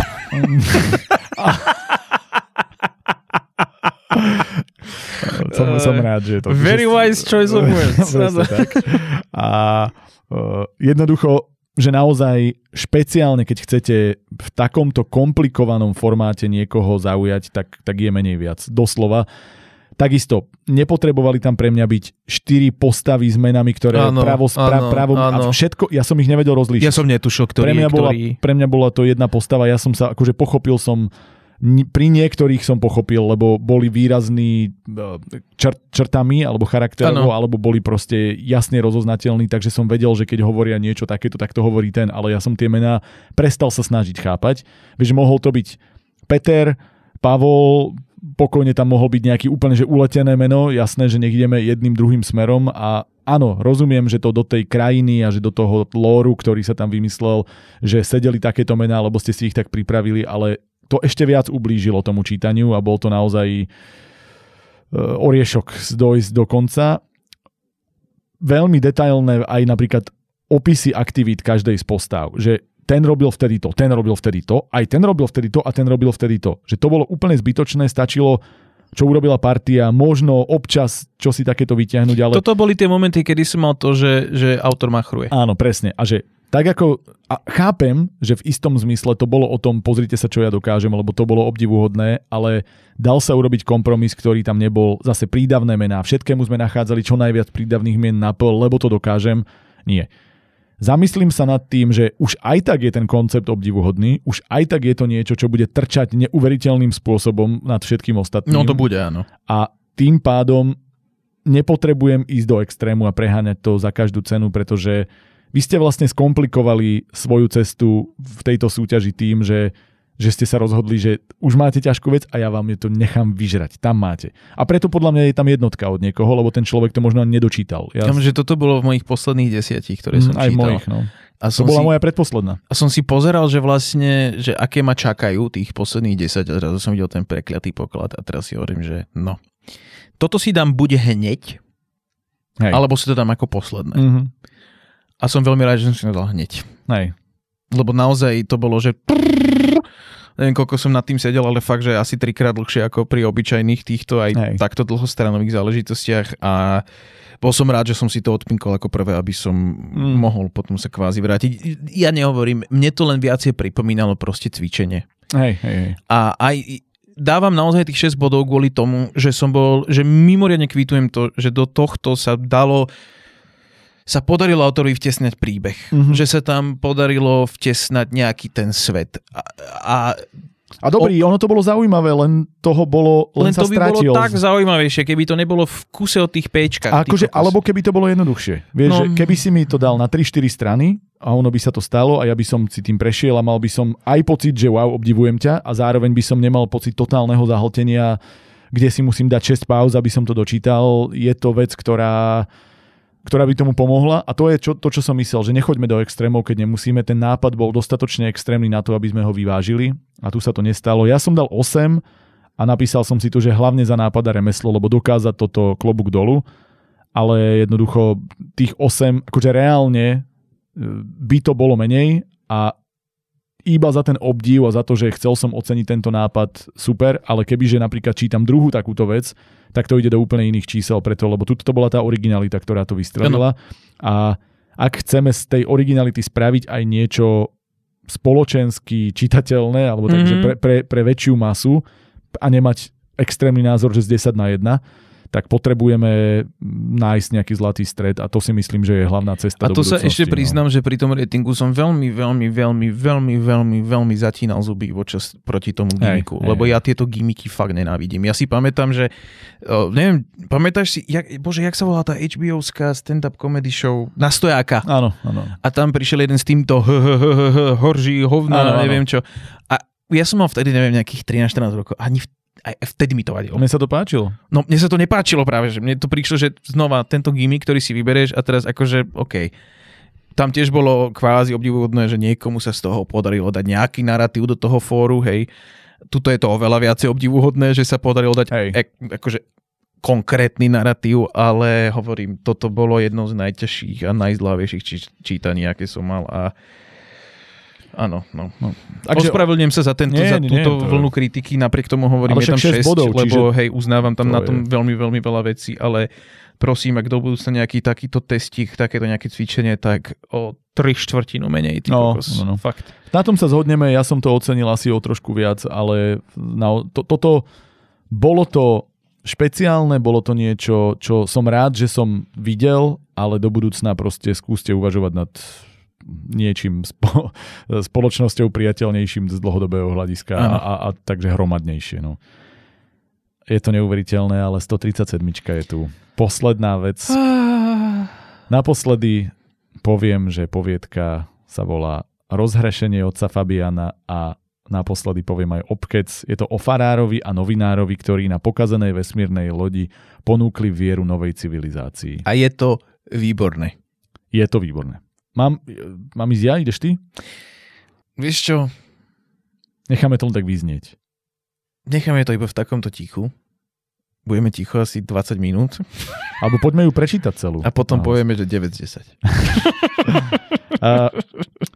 Ja tak dobre, tak začnem ja a poviem, lebo ja tu nemám veľa poznámok ako pri všetkom, čo je dobré. I tiež mám veľmi málo. Takže skôr by som to nechal na tie dojmy a na možno také nejak, kto vie, čo nám z tejto konverzácie vyjde, lebo my sme sa o tom vlastne nerozprávali. My sme si len povedali, že dobrá. Že to bolo super, hej, ale nehovorili sme si nič viac o tom. Ja som si tu ako prvú poznámku dal, že skvelá konverzačka. Z hľadiska dialógov jedna z najlepších vecí, čo sme tu mali. Aj remeselne bola výborná. Čiže umenie ako také tu nebolo vôbec čo vyčítať. Išlo tu čisto pre mňa, že ak idem o niečom hovoriť, že mohlo byť lepšie, sú to detaily, ktoré sú podľa mňa pri tej kvalite diela a pri tom komplexnom aj odkaze, ktorý to má dať, aj tom vesmíre, aj tom celom svete, ktorý tam riešime, o tých postavách, ktoré boli dobré, tak je to preto, lebo ten autor si odhryzol tak veľa, že sa dalo potenciálne niečo trošku lepšie uchopiť. Trošku. A ja som to aj hovoril jemu, poviem to aj tu, že prečo. Idem ešte stále po tých pozitívach. Bolo to skvele vystavané, pretože to bol v princípe jednoduchý poviedkový príbeh, ale presne zasadený do toho sveta, o ktorom ti to hovorí veci na toľko. Ale malo to 20 strán a mne to prešlo úplne, že v sekunde. Hej, ale že vlastne akože to 20 strán si sa venoval konverzácii v princípe dvoch ľudí. Áno. Keď to preženiem, lebo k tomu sa dostanem. Tam a to bola veľká etická dilema toho celého. Presne. Hej, tam mám jednu vec, ktorú by som urobil inak, ale to je jedno. A to nikoho nezaujíma. To je pravda. A že namiesto toho, aby sme na 20 stranách vysvetľovali 20 rôznych postav a ich vnímanie niečoho a išli do detailov sveta alebo proste nejakej mágie, vieš, pravidiel a čoho si, ktorú tam naznačíme, nestihneme dokončiť, veľkú politiku rozobrať. Nie. Bolo to o jednej postave, druhej, ktorá s ňou prišla do kontaktu a o rozoberaní etickej dilemy, ktorá bola na krátkom formáte poviedky, aj keď nebola to krátka poviedka, vystávaná presne tak, ako má byť a tie postavy boli zaujímavé. Ten otec Fabián bol pre mňa bezchybný v tom, to bola výborná postava. Že je to človek, ktorý ti symbolizuje ako keby to righteousness, vieš, neviem, jak to povedať po slovensky. Takú tú náboženskú spravodlivosť. Áno, taký ten, tak, hej. Že ukazuje, že ako on sa díva na svet, ako on proste je ešte špeciálne v tom, že to je postavené na tom jeho pocite frustrácie z toho, ako tú vieru už ľudia neberú vážne. A tak, že vlastne ti to krásne navodí ten jeho pocit z jednej strany. Tam na to, aby to dávalo logiku tým, čo to počúvajú, tak si myslím, že treba povedať, že je to o tom, že on je vlastne kňazom na vesmírnej lodi. No on cestuje na tej vesmírnej lodi. No však áno. Do nového sveta. Kriste. Ja aj dobre, len aby si nemysleli, že on permanentne, že jeho život je, že je kňazom na vesmírnej lodi a chodí s tou vesmírnou loďou, lebo to nie je pravda. Ja len preto. Okay. Lebo ja by som to z toho pochopil, čo si ty povedal. Pane Bože. Áno, Pane Bože, tam sa ocitlo sa to tam veľakrát. A potom vlastne príde k tomu stretu s nejakou mimozemskou rasou, ktorá je vlastne priateľská, áno, ktorá sa dostane na ich loď, hej.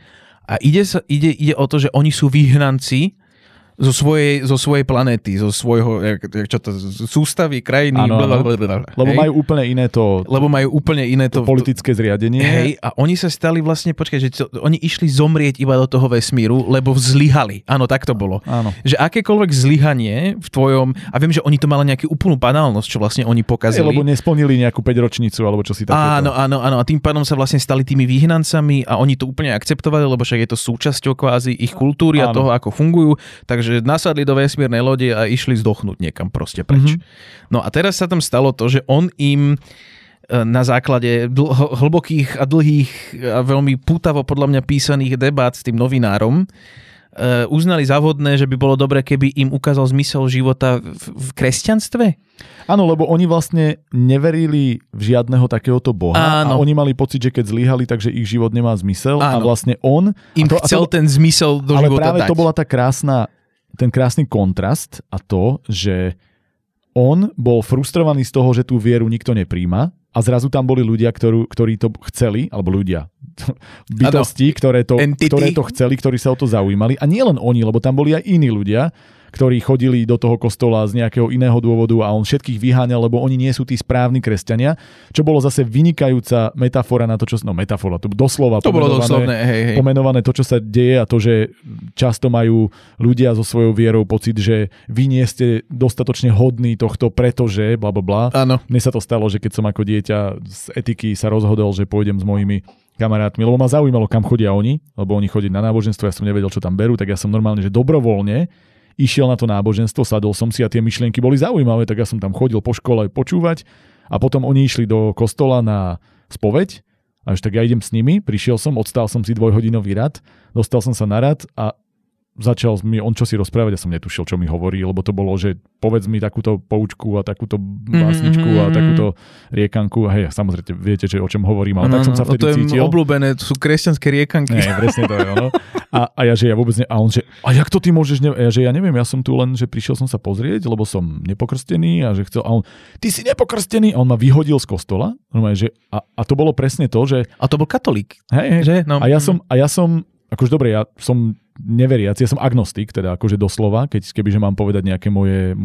Áno, tiež som čítal, to bol Dawkins o tom hovoril, ohľadom tohto... Vieš čo to je, ale dlho akože som sa snažil nájsť, že kam patrím a takto som sa zaradil, lebo verím, že niečo môže byť, ale rozhodne to nie je cirkev, cez ktorú by som to štrukturoval nejako.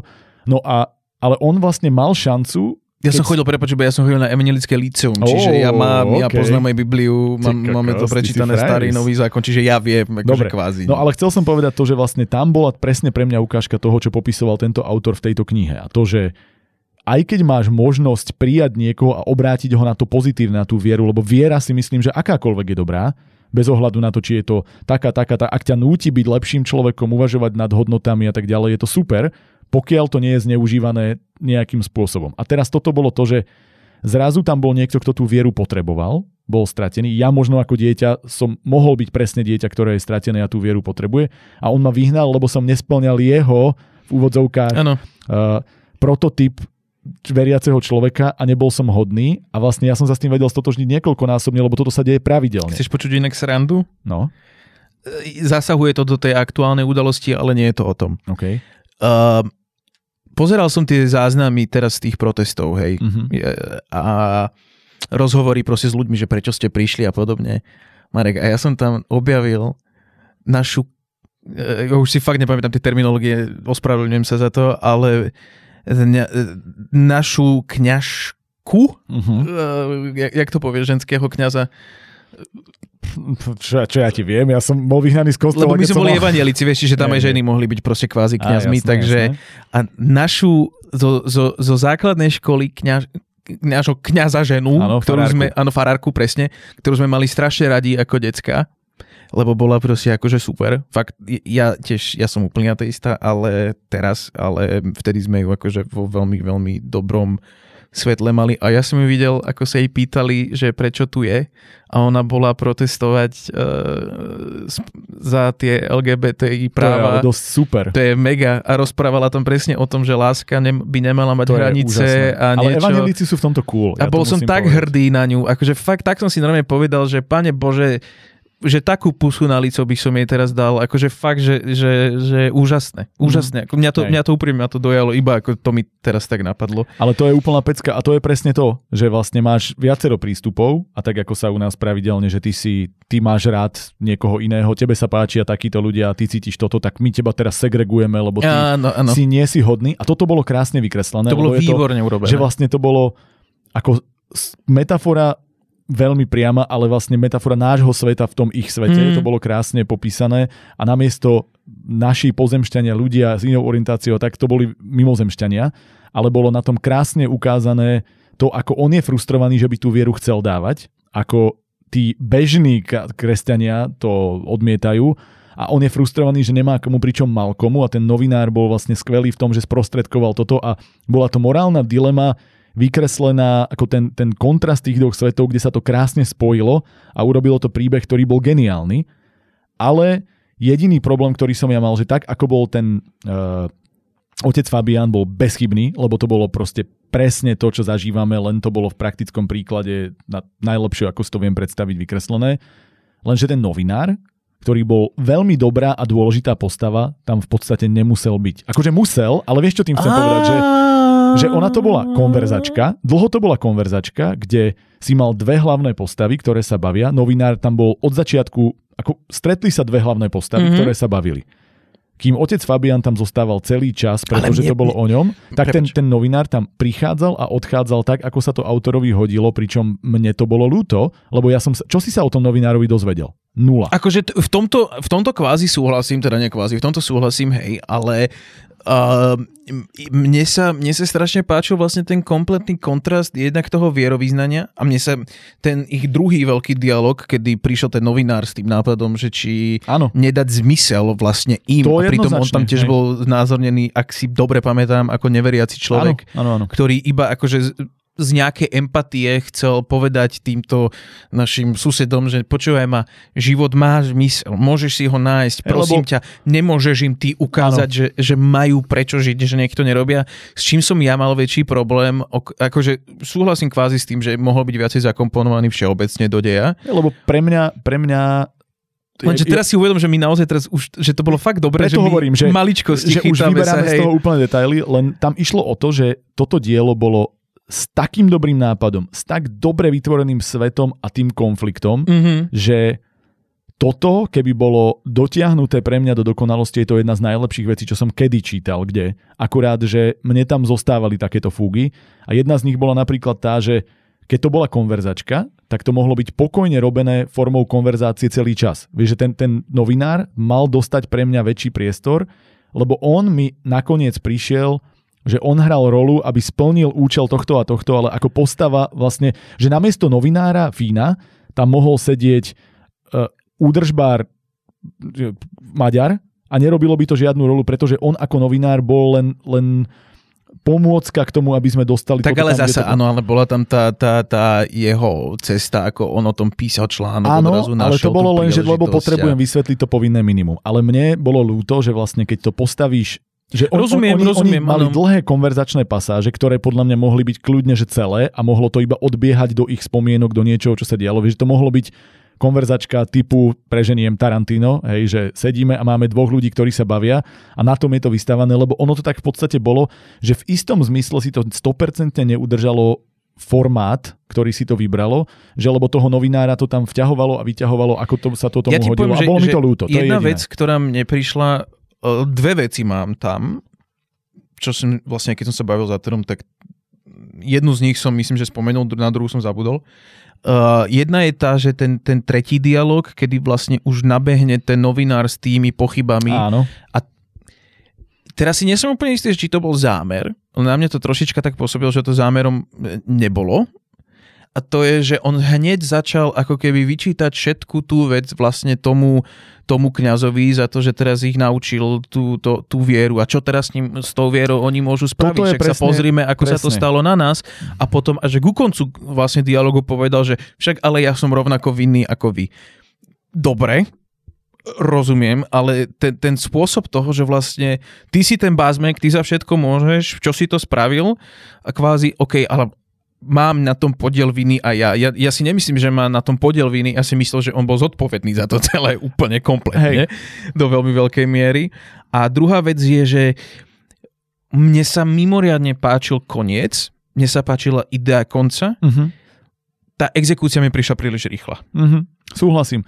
Ja sa pri tomto pristavím, lebo to sú moje vlastne posledné, keď neriešim nejaké drobnosti, tak toto sú moje posledné vážnejšie otázniky, ktoré tam boli, a to, že celý čas ten novinár plnil funkciu toho, ktorú mal, aby dostal tých mimozemšťanov k tej viere, a ja som potom vlastne na konci nepochopil, že čo bol teda ten jeho úmysel, lebo on keď toto chcel, ono sa to stalo, tak potom prišiel s tým, že zanikne civilizácia pomaly, alebo teda, že vesmír, lebo oni začnú teraz chodiť útočiť, a ja som, že tak čo bola tvoja myšlienka celý čas, že tak ty si to robil, vieš, keby to bola nejaká konšpirácia, že to je Palpatín, ktorý takýmto spôsobom... Ale však to bolo podávané tým spôsobom, že vlastne nevieme my povedať, ako si to oni interpretujú ďalej. A to bolo na tomto geniálne. To bolo skvelé. Bolo na tom absolútne to skvostné, lebo keď sa pozrieš teraz, to slovo som použil prvýkrát v tejto súťaži, ja myslím ho úplne seriózne. Že keď sa pozrieš na našu históriu náboženstva a podobne, že vlastne tie interpretácie sú permanentne iné. Majú strašne veľa, aj tie rôzne náboženstva, nech sa na to pozrieš akokoľvek, tak majú veľmi veľa spoločných aspektov, ale že až príliš veľa. Áno, jasné. A každý, ako keby tá nátura tých istých ľudí si z toho zobrala kvázi to, čo potrebovali, hej, alebo že sme si toho veľmi, ten cherry picking je veľmi známy, jasné, hej, že pri náboženstvách. A potom neznášaš tých druhých, ktorí robia v princípe to isté. Áno, robia úplne to isté. Ale ja sa ti priznám, že ja som sa v tomto jednak akože osobnostne našiel, za druhé strašne ku mne prehovárala tá téma. Absolútne jeden gigantický klobúk dole, kebyže ho mám, je na to, že to nepôsobilo moralizujúco, že ti to nevysvetľovalo, že kresťanstvo je zlé, alebo kresťanstvo je cesta. Ale hej, to je presne to, že to je komplexný problém a nie je ani jeden extrém, ani druhý extrém dobrý, a že vlastne všetko je o hľadaní si tej cesty, že cesta je cieľ v tomto zmysle. A ja milujem tú ideu toho konca, že vlastne tuto máte našu vieru. A teraz vlastne veľký otáznik, že a čo s tým nejaká... A bolo to dobré, alebo to bolo zlé? Vlastne, že čo... Lebo ako to tam bolo, toto bolo podľa mňa skvelé, že tam bolo naznačené to, že to, čo bolo myslené ako to najlepšie možné, môže vypáliť úplne naopak, ale to je proste problém viery. Že to bolo na tom super. Bolo to super. Úplne súhlasím, mne sa ten koniec, ja som si doslova napísal, že koniec bol fantastický, že vyslovene sa mi hodil takýto polootvorený, že to zostáva. Jednu vec chcem povedať, prepač, lebo táto je pre mňa dosť podstatná, a myslím si, že v tejto súťaži, čo sa týka filozofie, odkazu a spracovania tej myšlienky, je toto najsilnejšia vec, ktorú sme mali. Ja som veľmi pravdepodobne za, neviem si spomenúť na niečo iné, čo by ma takto zobralo, čiže súhlasím. A práve preto, a to teraz nemyslím zase ako kritiku alebo niečo, práve preto mi to nedočistenie úplné, alebo to, že tá myšlienka ešte sa s ňou dalo urobiť remeselne, alebo neviem ako to nazvať, postavami alebo vybudovaním o trošičku viac, tak mi to zostáva ako, že ja z tohto chcem, že vybrúsi ten diamant úplne do dokonalosti, lebo by to bolo naozaj bezchybné. A tak ako som hovoril, že koniec je fantastický, hodí sa takýto otvorený, že je to perfektný výstup tých ich debát, ale prišlo mi, že ten spôsob, ako sme sa k tomu dostali, by mohol a mal zrejme byť trochu iný cestu postavu novinára, lebo on bol pre mňa násilný. On bol naozaj pre mňa v tom, ako to spískal, ako odchádzal, vracal sa, a potom, keď prišiel do debaty, tak začal moralizovať, a že keď si vyberiem tú debatu samostatne, je skvelá, že to, ako oni sa bavia o tom konci, len to, ako sme sa k tomu dostali, ako on ich tam k tomu dotiahol, ako na jednej strane niečo robil a potom hovoril, no ale to bude také, že ja som sa ako keby nedokázal, že kým takto. Je to o stotožnení sa s postavou, akým otca Fabiána som mal 101% zmáknutého, že ten bol úplne fantázia v tom, ako z morálneho hľadiska, zo hľadiska správania sa, zo stotožnenia sa s tým napojením na realitu, s tou myšlienkou, so všetkým bol od začiatku do konca podchytený dokonale. Aj jeho reakcie, aj jeho správanie sa, aj to, čo urobil, dialógy, jeho všetko. Ten novinár bol pre mňa problematická postava v tom, že ja som na konci nevedel, čo bol vlastne jeho úmysel, čo robil, prečo to robil, robil kroky, ktoré boli pre mňa protichodné a robil kroky, ktoré podľa mňa si zaslúžia prekopanie, aby tá poviedka bola lepšia. Ja si úprimne myslím, že keby toto bolo sfilmované, tak to je najlepšia epizóda Love, Death and Robots. Proste aká by tam vonku bola. Úprimne, ja neviem, ja som tomu nedal 10 čisto kvôli tomu, že ma mrzelo, že tam boli zo pár vecí, ako napríklad ten koniec, ktorý si myslím, že bol tematicky 10/10. Že nebol literárne úplne dotiahnutý. Mám pocit, že strašne proste rýchlo prišlo k tomu rozuzleniu. Hovorím, potom ten tretí dialog ma troška, nie že zamrzel, ale prišiel mi príliš taký jednostranný, môžem to tak povedať. Hej. A napadlo mi to, že či by sa skôr tá pochybnosť z týchto nových, nechcem použiť čechizmus, kašle na to, z týchto dovedností, ktoré vlastne dostala táto mimozemská rasa, že či by sa to radšej nemohlo ukázať, že pochybujú, alebo že chybia cez nejakú akciu, skôr ako cez konkrétny, akože veľmi taký jednoliatý dialog, ktorý prišiel k tomu koncu. A toto je inak tiež vec, ktorá vlastne, už som to spomenul, ale poviem to znova, že chýbal mi trošku, alebo prišlo mi, že si to nevybralo jednotný formát podávania, alebo ja neviem, literárneho spracovania, že mohlo to byť dialogovka úplná, kde sa iba odkazovalo na veci, ktoré sa stali a mohlo to byť kľudne, že trojaktová, že stalo sa a medzi tým ti v tom dialogu dobiehajú dej, čo si viem úplne predstaviť, že by to bolo super, že si to mohlo vybrať formát, ktorý by tú myšlienku podporil natoľko, aby to bola úplná pecka a keďže ten človek tak dobre píše dialógy, tak si myslím, že by mu ako keby aj odpadol problém toho hľadania zmyslu toho novinára. Čo urobil prečo? Lebo by si to vlastne v tých dialógoch vedel vysvetľovať jednoduchšími akciami, ktoré vyplývajú z tej morálnej dilemy, ktorá tam je a o ktorej to je celé opreté. A ono to bolo chvíľu dialogovka, chvíľu akcia na lodi, chvíľu, vieš, že úvaha iba farára, chvíľu kvázi vyšetrovanie, kto mi otvoril kaplnku, na čo som stále neprišiel celý čas, tam bolo, že niekto otvoril kaplnku, tam sa dostali, čo, taký náznak nejaký. A že tá jednoliatosť by tomu podľa mňa extrémne pomohla a aj ten, podľa mňa ten záver by bol taký viac satisfying a hlavne by bol celé toto dielo by podľa mňa bolo ukotvené v niečom, kde si povieš, že tak tento autor mal presne plán, ako mi to podať. Toto je jediná vec, ktorá mi chýbala v tom, že vedel som, čo mi chce povedať, vedel som, že vymyslel skvelú postavu, ale občas pomedzi to som mal pocit, že ten svet vytváral, aby splnil to, čo chce, lebo nevie, ako to urobiť lepšie. A ono to možno znie krúto na niečo, čomu som dal 9 bodov, lebo to bolo také dobré, že podľa mňa, tak ako to máš, zase sa môžeme baviť o niekoľkých pilieroch umenia, že máš nejaký nápad, máš tú formu, to spracovanie, niečo a potom máš tú schopnosť ukotviť to do toho správneho celku, neviem ako to nazvať, že napríklad Memento film, že je to príbeh, ktorý je extrémne jednoduchý a keby si ho natočil iným spôsobom, tak je to strašná nuda. Ale ty nájdeš na vyjadrenie myšlienky toho, čo chceš povedať, o tom, že človek má stratenú krátkodobú pamäť a stalo sa toto a toto, spôsob, s ktorým to ty prežiješ s ním, pretože ty sám nevieš, čo sa stalo predtým, lebo ako keby si spolu s ním trpel tou krátkodobou pamäťou. A tá forma, ten obal, pomohol tomu obsahu tak extrémne, že je to jeden z najlepších filmov, aké som kedy videl. A toto je to, že mám myšlienku, mám prerod, mám postavu, mám všetko, ale taký to doťuknutie toho obalu, ktorý by tomuto dal nadštandard absolútny, mne tam chýbal a cítil som to v pár konkrétnych pasážach, kde som videl, že táto pasáž s touto pasážou ako keby nevedeli, ako sa napojiť, tak sme urobili skoky a urobili sme zjednodušenia. Aj to, že dostať tých mimozemšťanov do pozície, že oni trávia mesiac na lodi, aby tento prerod mohol prísť, pritom sú označovaní ako extrémne inteligentní, technickí, že oni mesiac opravovali bežnú, jednoduchú, ako keby pozemskú loď. Tak stále sa to dalo aspoň popísať v zmysle, že musia tam tráviť, lebo kým naštudujú si ten... Ale pre mňa to bolo neuveriteľné v tom, že potrebovali sme ich tam mať, tak sme to zjednodušili. Ne, nech tam zostanú. a išli sme ďalej. Chápem, ale zase na druhej strane je to iná technológia zrazu. Áno, jasné. Hej, že, je to maličkosť, len asi by som sa jej buď venoval, alebo by som hľadal iný spôsob, ako urobiť, že oni zostali spolu nejaký čas a tá vesmírna loď bola super. Len pokojne to mohlo byť urobené na kratšom úseku, mohlo to byť urobené naozaj, že 3 dialógmi, akt 1, akt 2, akt 3, dialógy týchto dvoch ľudí, ktorí sa vracajú k tomu, čo sa stalo a pre mňa ako dialógovka by to bolo ešte dvojnásobne odpaľujúce, lebo ten človek má taký talent. Hej, ale teraz hovoríš o tom, čo by sa tebe páčilo, Vaňo. Máš pravdu.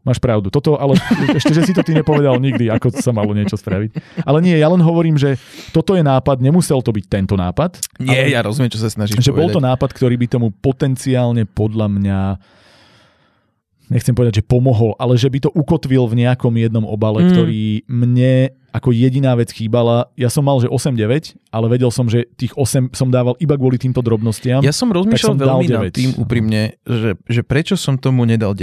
Uh-huh. Veľmi som nad tým rozmýšľal. A v konečnom dôsledku si za tým ratingom stojím. Jedna vec, ktorú musím podotknúť, a už som to povedal, že si úprimne myslím, že sme v tejto súťaži nemali nič, čo by sa ma dotklo po ľudskej rovine viacej ako toto, čo malo silný filozofický, ľudský, etický odkaz, ktorý neponúkal odpoveď, ale vlastne nechal ťa premýšľať. Zároveň mal názor, hej, akože to bolo pre mňa absolútne, že úžasné.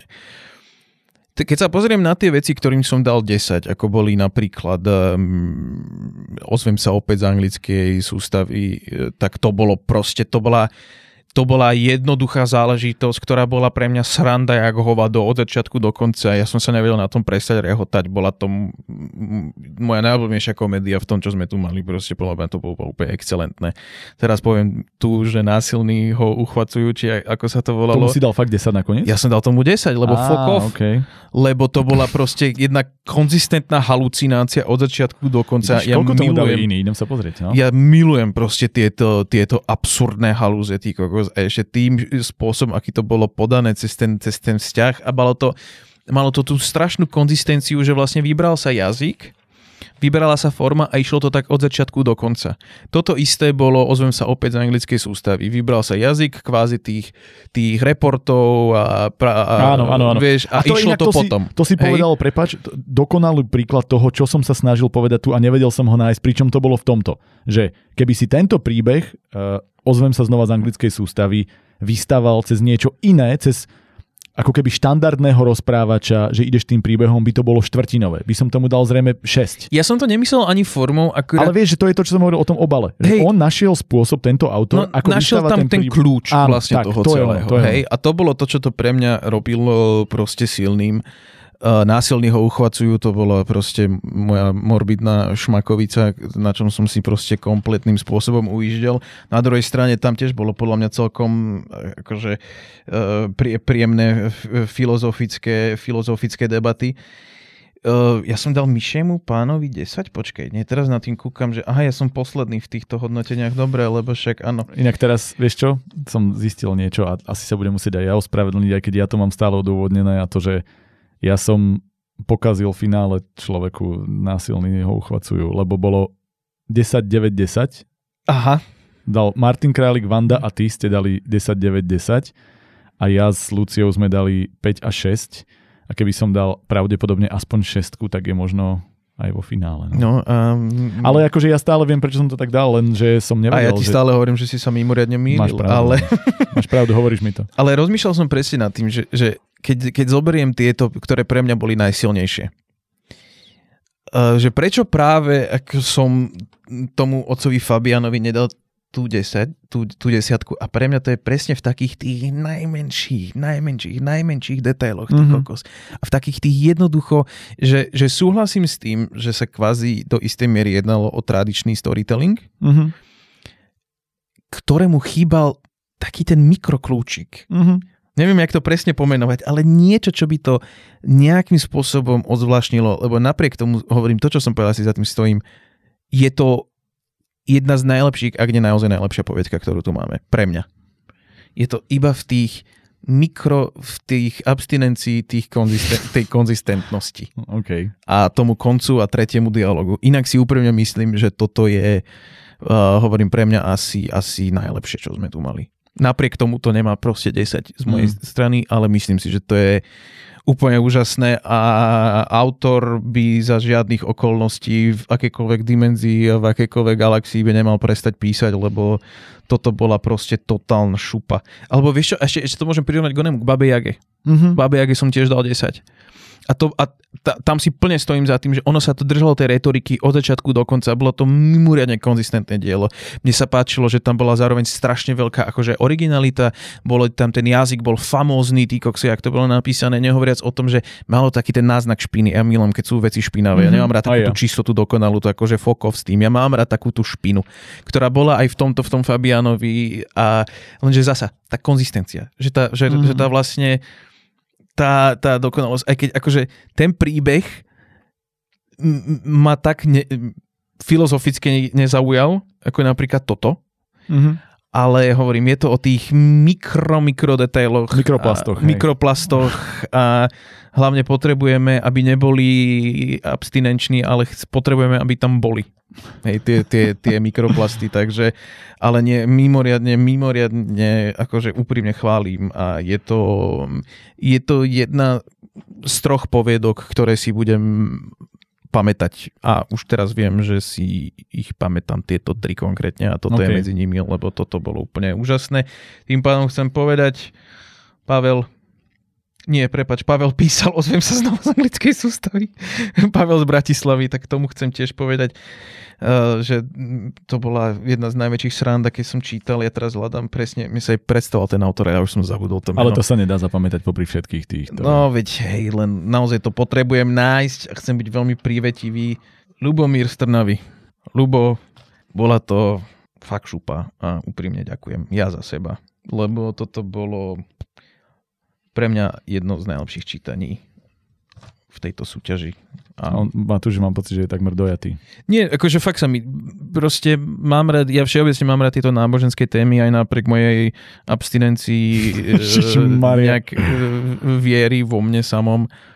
Ale ja milujem tie debaty a mám pocit, že toto bola proste táto debata daná do prostredia, kde by si to čo najmenej očakával, plus celá tá vlastne tá kombinácia. A ja viem, že teraz budem úplne hypernerd, čo poviem, ale viem, že niektoré staré Star Trekové epizódy sa zaoberali niečím podobným. Ale to spracovanie tu a ten koniec, kde naozaj nechávaš proste jadrovú zbraň v rukách niekoho, ktorý môže urobiť energiu, alebo ju môže odpáliť. Akože vieš, to je... To bolo super. Hej. Ja by som k tomu dodal, už ako týmto zaklincujme, iba to, že kebyže idem niekomu porozprávať tento príbeh akože pár vetami, tak asi nemám príbeh, ktorý by bol taký silný a aj na pár vetách by tak dobre fungoval. Čo naznačuje skvele vymyslenú celú pointu, premisu. Výborné. Dokonca aj to, čo sa stalo. Jediné je to, že ako tento príbeh rozdelíte, rozmeníte na drobné, ako dojdete z toho bodu A do bodu B a ten bol zvládnutý pre mňa tak na 90%. Alebo možno na 80% a v kombinácii s tými, že tam 10, tu 8 som dal 9, že iba tá cestička tohto bodu, kde potrebujeme urobiť ten oblúk a dojsť sem, sa dala urobiť aj remeselne, aj tou nadstavbou, možno inak. Nechcem hovoriť, že to musí byť takto, len to je tá jediná vec, kvôli ktorej to odišlo, ale súhlasím, že čokoľvek menej ako 9 by bolo nefér, lebo to bolo skvelé a ja verím, že... Teraz si vyvolal dvoch našich kolegov. Áno? Teraz si ich normálne kolautoval ako nejaký influencer na Instači, ktorý povedal, že henta je úplne nekompletná, lebo tomu nedala 9 a tento make-up si zaslúži 40 z 10. No pohá. To hovorí človek, ktorý nemá ani jednu sociálnu sieť a ja nesledujem prakticky vôbec. Hej. Pozri sa, no. Máme tu šestky. Máme tu sedmičku. Ale vieš čo, ja si myslím, že to bolo asi naozaj o tom remeselnom spracovaní alebo niečo. Nevadí. Poďme to uzavrieť. Ja len posledná vec. Ľubo. Uvedom si, že to, čo hovoríme... Čo robíš zajtra? Ja sa oholím pre teba, ale... Aj dolu. No však... Jedine dolu. Ksicht musí mať oholený kvôli robote. Ale chcem úprimne povedať, že si treba uvedomiť, že to, o čom sa bavíme teraz a táto 3/4 hodinová diskusia na margo tejto témy je o detailoch. Úplných. To sú úplné drobnosti. Toto nie sú nejaké markantné zmeny, ale vieš, čo myslím? Ale úplné. Že to je proste, Ježišmaria. Ty už si mal byť u doktora. Ja pomaly budem musieť ísť, no, ale že treba si uvedomiť, že sa naozaj jedná o drobnosti a napísal si úplne, že popiči záležitosť. Takže. Je to tak. Dobre, tým sme uzavreli všetkých 137 a je to masakér. Ty si inak hovoril, že budeš mať nejaké prekvapenie pre nás dnes. Čo? Seriózne? Až tak tie drogy? Minulý diel si hovoril, keď sme tu, že inak ja budem mať na posledný diel totálne prekvapenie. Ja som ho zabudol! To nemyslíš vážne. Ja som ho zabudol! Teraz si nerobím srandu, ja som zabudol. Ježišmaria, ja som ešte na to včera myslel. Áno, už viem.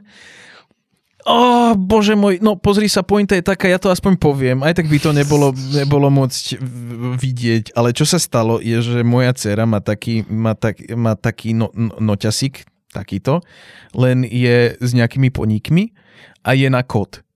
A keď ho odkoduješ, tak ti začne spievať Zac Efron ešte s niekým, hej.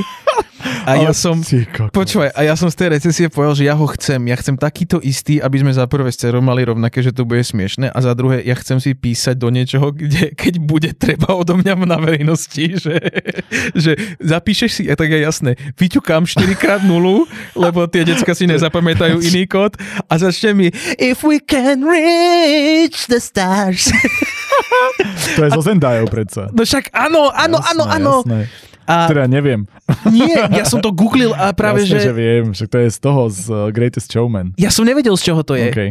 Ja len tamto proste hralo to malé, ja som sa na tom strašne rehotal a mala úplne, že fetiš to, že v kuse to otvárala a ja už nenávidím tú pesničku teraz, ale hovorím si, že čisto tá recesia, že prídem a nahradím tento hej, akože kvázi tradičný, ničím nezaujímavý, proste noťa s niečím, čo tu spieva o poníkoch. Ale o poníkoch. To je o rasovej segregácii a o nemožnosti lásky medzi dvomi ľuďmi, ktorí spolu majú a chcú byť.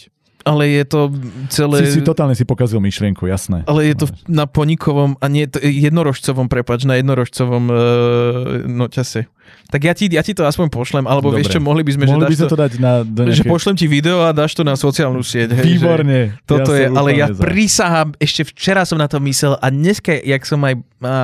úplne mi to vypadlo z dekla, úplne. No nič, tak sa rozľúč inak. Nechávam to na tebe. Ja som pôvodne mal inak plán, čo mne vypadlo. Ja som chcel, aby si poslednú časť začal ty, ale zabudol som na to. Takže obidvaja sme zabudli. Hej, takže tak, jak sme začali, tak sme skončili. Kompletne rozbito. Ani jeden z nás nevie, čo vlastne robíme na konci dňa. A ja by som chcel úprimne poďakovať všetkým, ktorí ste nás počúvali celý tento čas. Akože teraz to myslím naozaj počúvať moje dristy dookola, ty kokos ešte s mojimi zasekávaniami a trhaniami a hľadanie myšlienok 20 rokov. Úprimne vás obdivujem, že ste niektorí tí stáli vydržali, lebo však máme takých, čo to v kuse počúvali. Áno. Ja vám z duše úprimne ďakujem, že ste to vydržali. A boli sme mimoriadne radi aj z našich osobných stretnutí, ktoré sme podnikli v Martinuse na tej obchodnej a bolo to úplne super a som strašne rád. Chcel by som sa poďakovať aj tomu Martinusu napriek tomu, cez čom sa im podarilo ma preniesť Cene Fantázia, hej, že mi zničili život na 2 mesiace. Ale bolo však to... si žiadny nemal aj tak. No však hej, to hovorím, ale bolo to príjemné zničenie života, nemal som s tým konečnom dôsledku problém, robil som to úprimne rád. A som mimoriadne šťastný, že som sa stretol proste s amatérskou aj profesionálnou literatúrou, že som nečítal už iba tie permanentne zaužívané záležitosti, ktoré poznáme a čítajú všetci, ale že som si nejakým spôsobom otvoril horizonty a som veľmi rád, že máme na Slovensku a táto súťaž to pre mňa úprimne dokazuje, že máme ľudí, ktorí vedia písať a vedia to posunúť niekam ďalej a som mimoriadne rád na margo do medzi mladými trošička umierajúcej kultúry tejto knižnej, že stále sa tam nájdu individuá, ktoré jednak majú pasiu a jednak majú talent preto, aby to robili ďalej. A ja sa môžem poďakovať všetkým, ktorí ma tu strpeli a veľmi sa ďakujem autorom, ktorí poslali poviedky, ktorí našli na to tie gule a tú energiu, máte môj veľký obdiv A som rád, že žijeme na konci tohto celého, že si nás nikto nenašiel. Ešte nie je koniec. Ešte nie je koniec. Teraz keď som povedal tomu, že čo napísal násilný ho uchvacujú, že ja som mu to pokazil, už si ma nachádza. Yes. Ale úprimne ďakujem. Aj za príjemné reakcie, ktoré sme mali. A áno, som niekedy zase. Som veľmi rád. A ja ďakujem tebe, že si chodil. No máš za čo. No však veď práve, že si mi chodil zachraňovať podcast namiesto hodiny 3. A že si dal do toho aj tento externý faktor. A ja teda len môžem povedať, že dúfam, že v nejakej forme sa tu ešte zídeme. A veľa ľudí si to želá, tak... Som inak kúkal, že aj tebe nejaké súkromné chodia ohľadom tohto? Jasné, vieš koľko. Že dokonca nejaký, že by nás aj platili. Tak to už je iná debata, nie? Ja nechcem peniaze za toto, nechcem nič. Ja už od teba ani jeden WhatsAppovú správu nechcem mať. Odteraz ti píšem všetky správy iba na P. No a to konečne budem v novom čase, že ma našli obeseného doma. Dobre, tak ďakujeme aj vám ešte raz, že ste to s nami vydržali aj odo mňa a dobre, končí sa síce tento formát Martinus Ceny Fantázie špeciálov. Ja len pripomínam, že v nejakej forme by som rád tieto hodnotenia udržal a že teda ten víkend 28. až 30. stále platí moja ponuka na stredko. Dám k tomu aj niečo na sociálne siete, aby ste mohli zareagovať a verím, že sa vidíme, pokecáme o tom, nájdeme niečo, čo vás bude baviť a hlavne nezabúdajte, že je treba písať, pretože aj ty môžeš písať. Presne. Ďakujeme, čaute. Ahojte.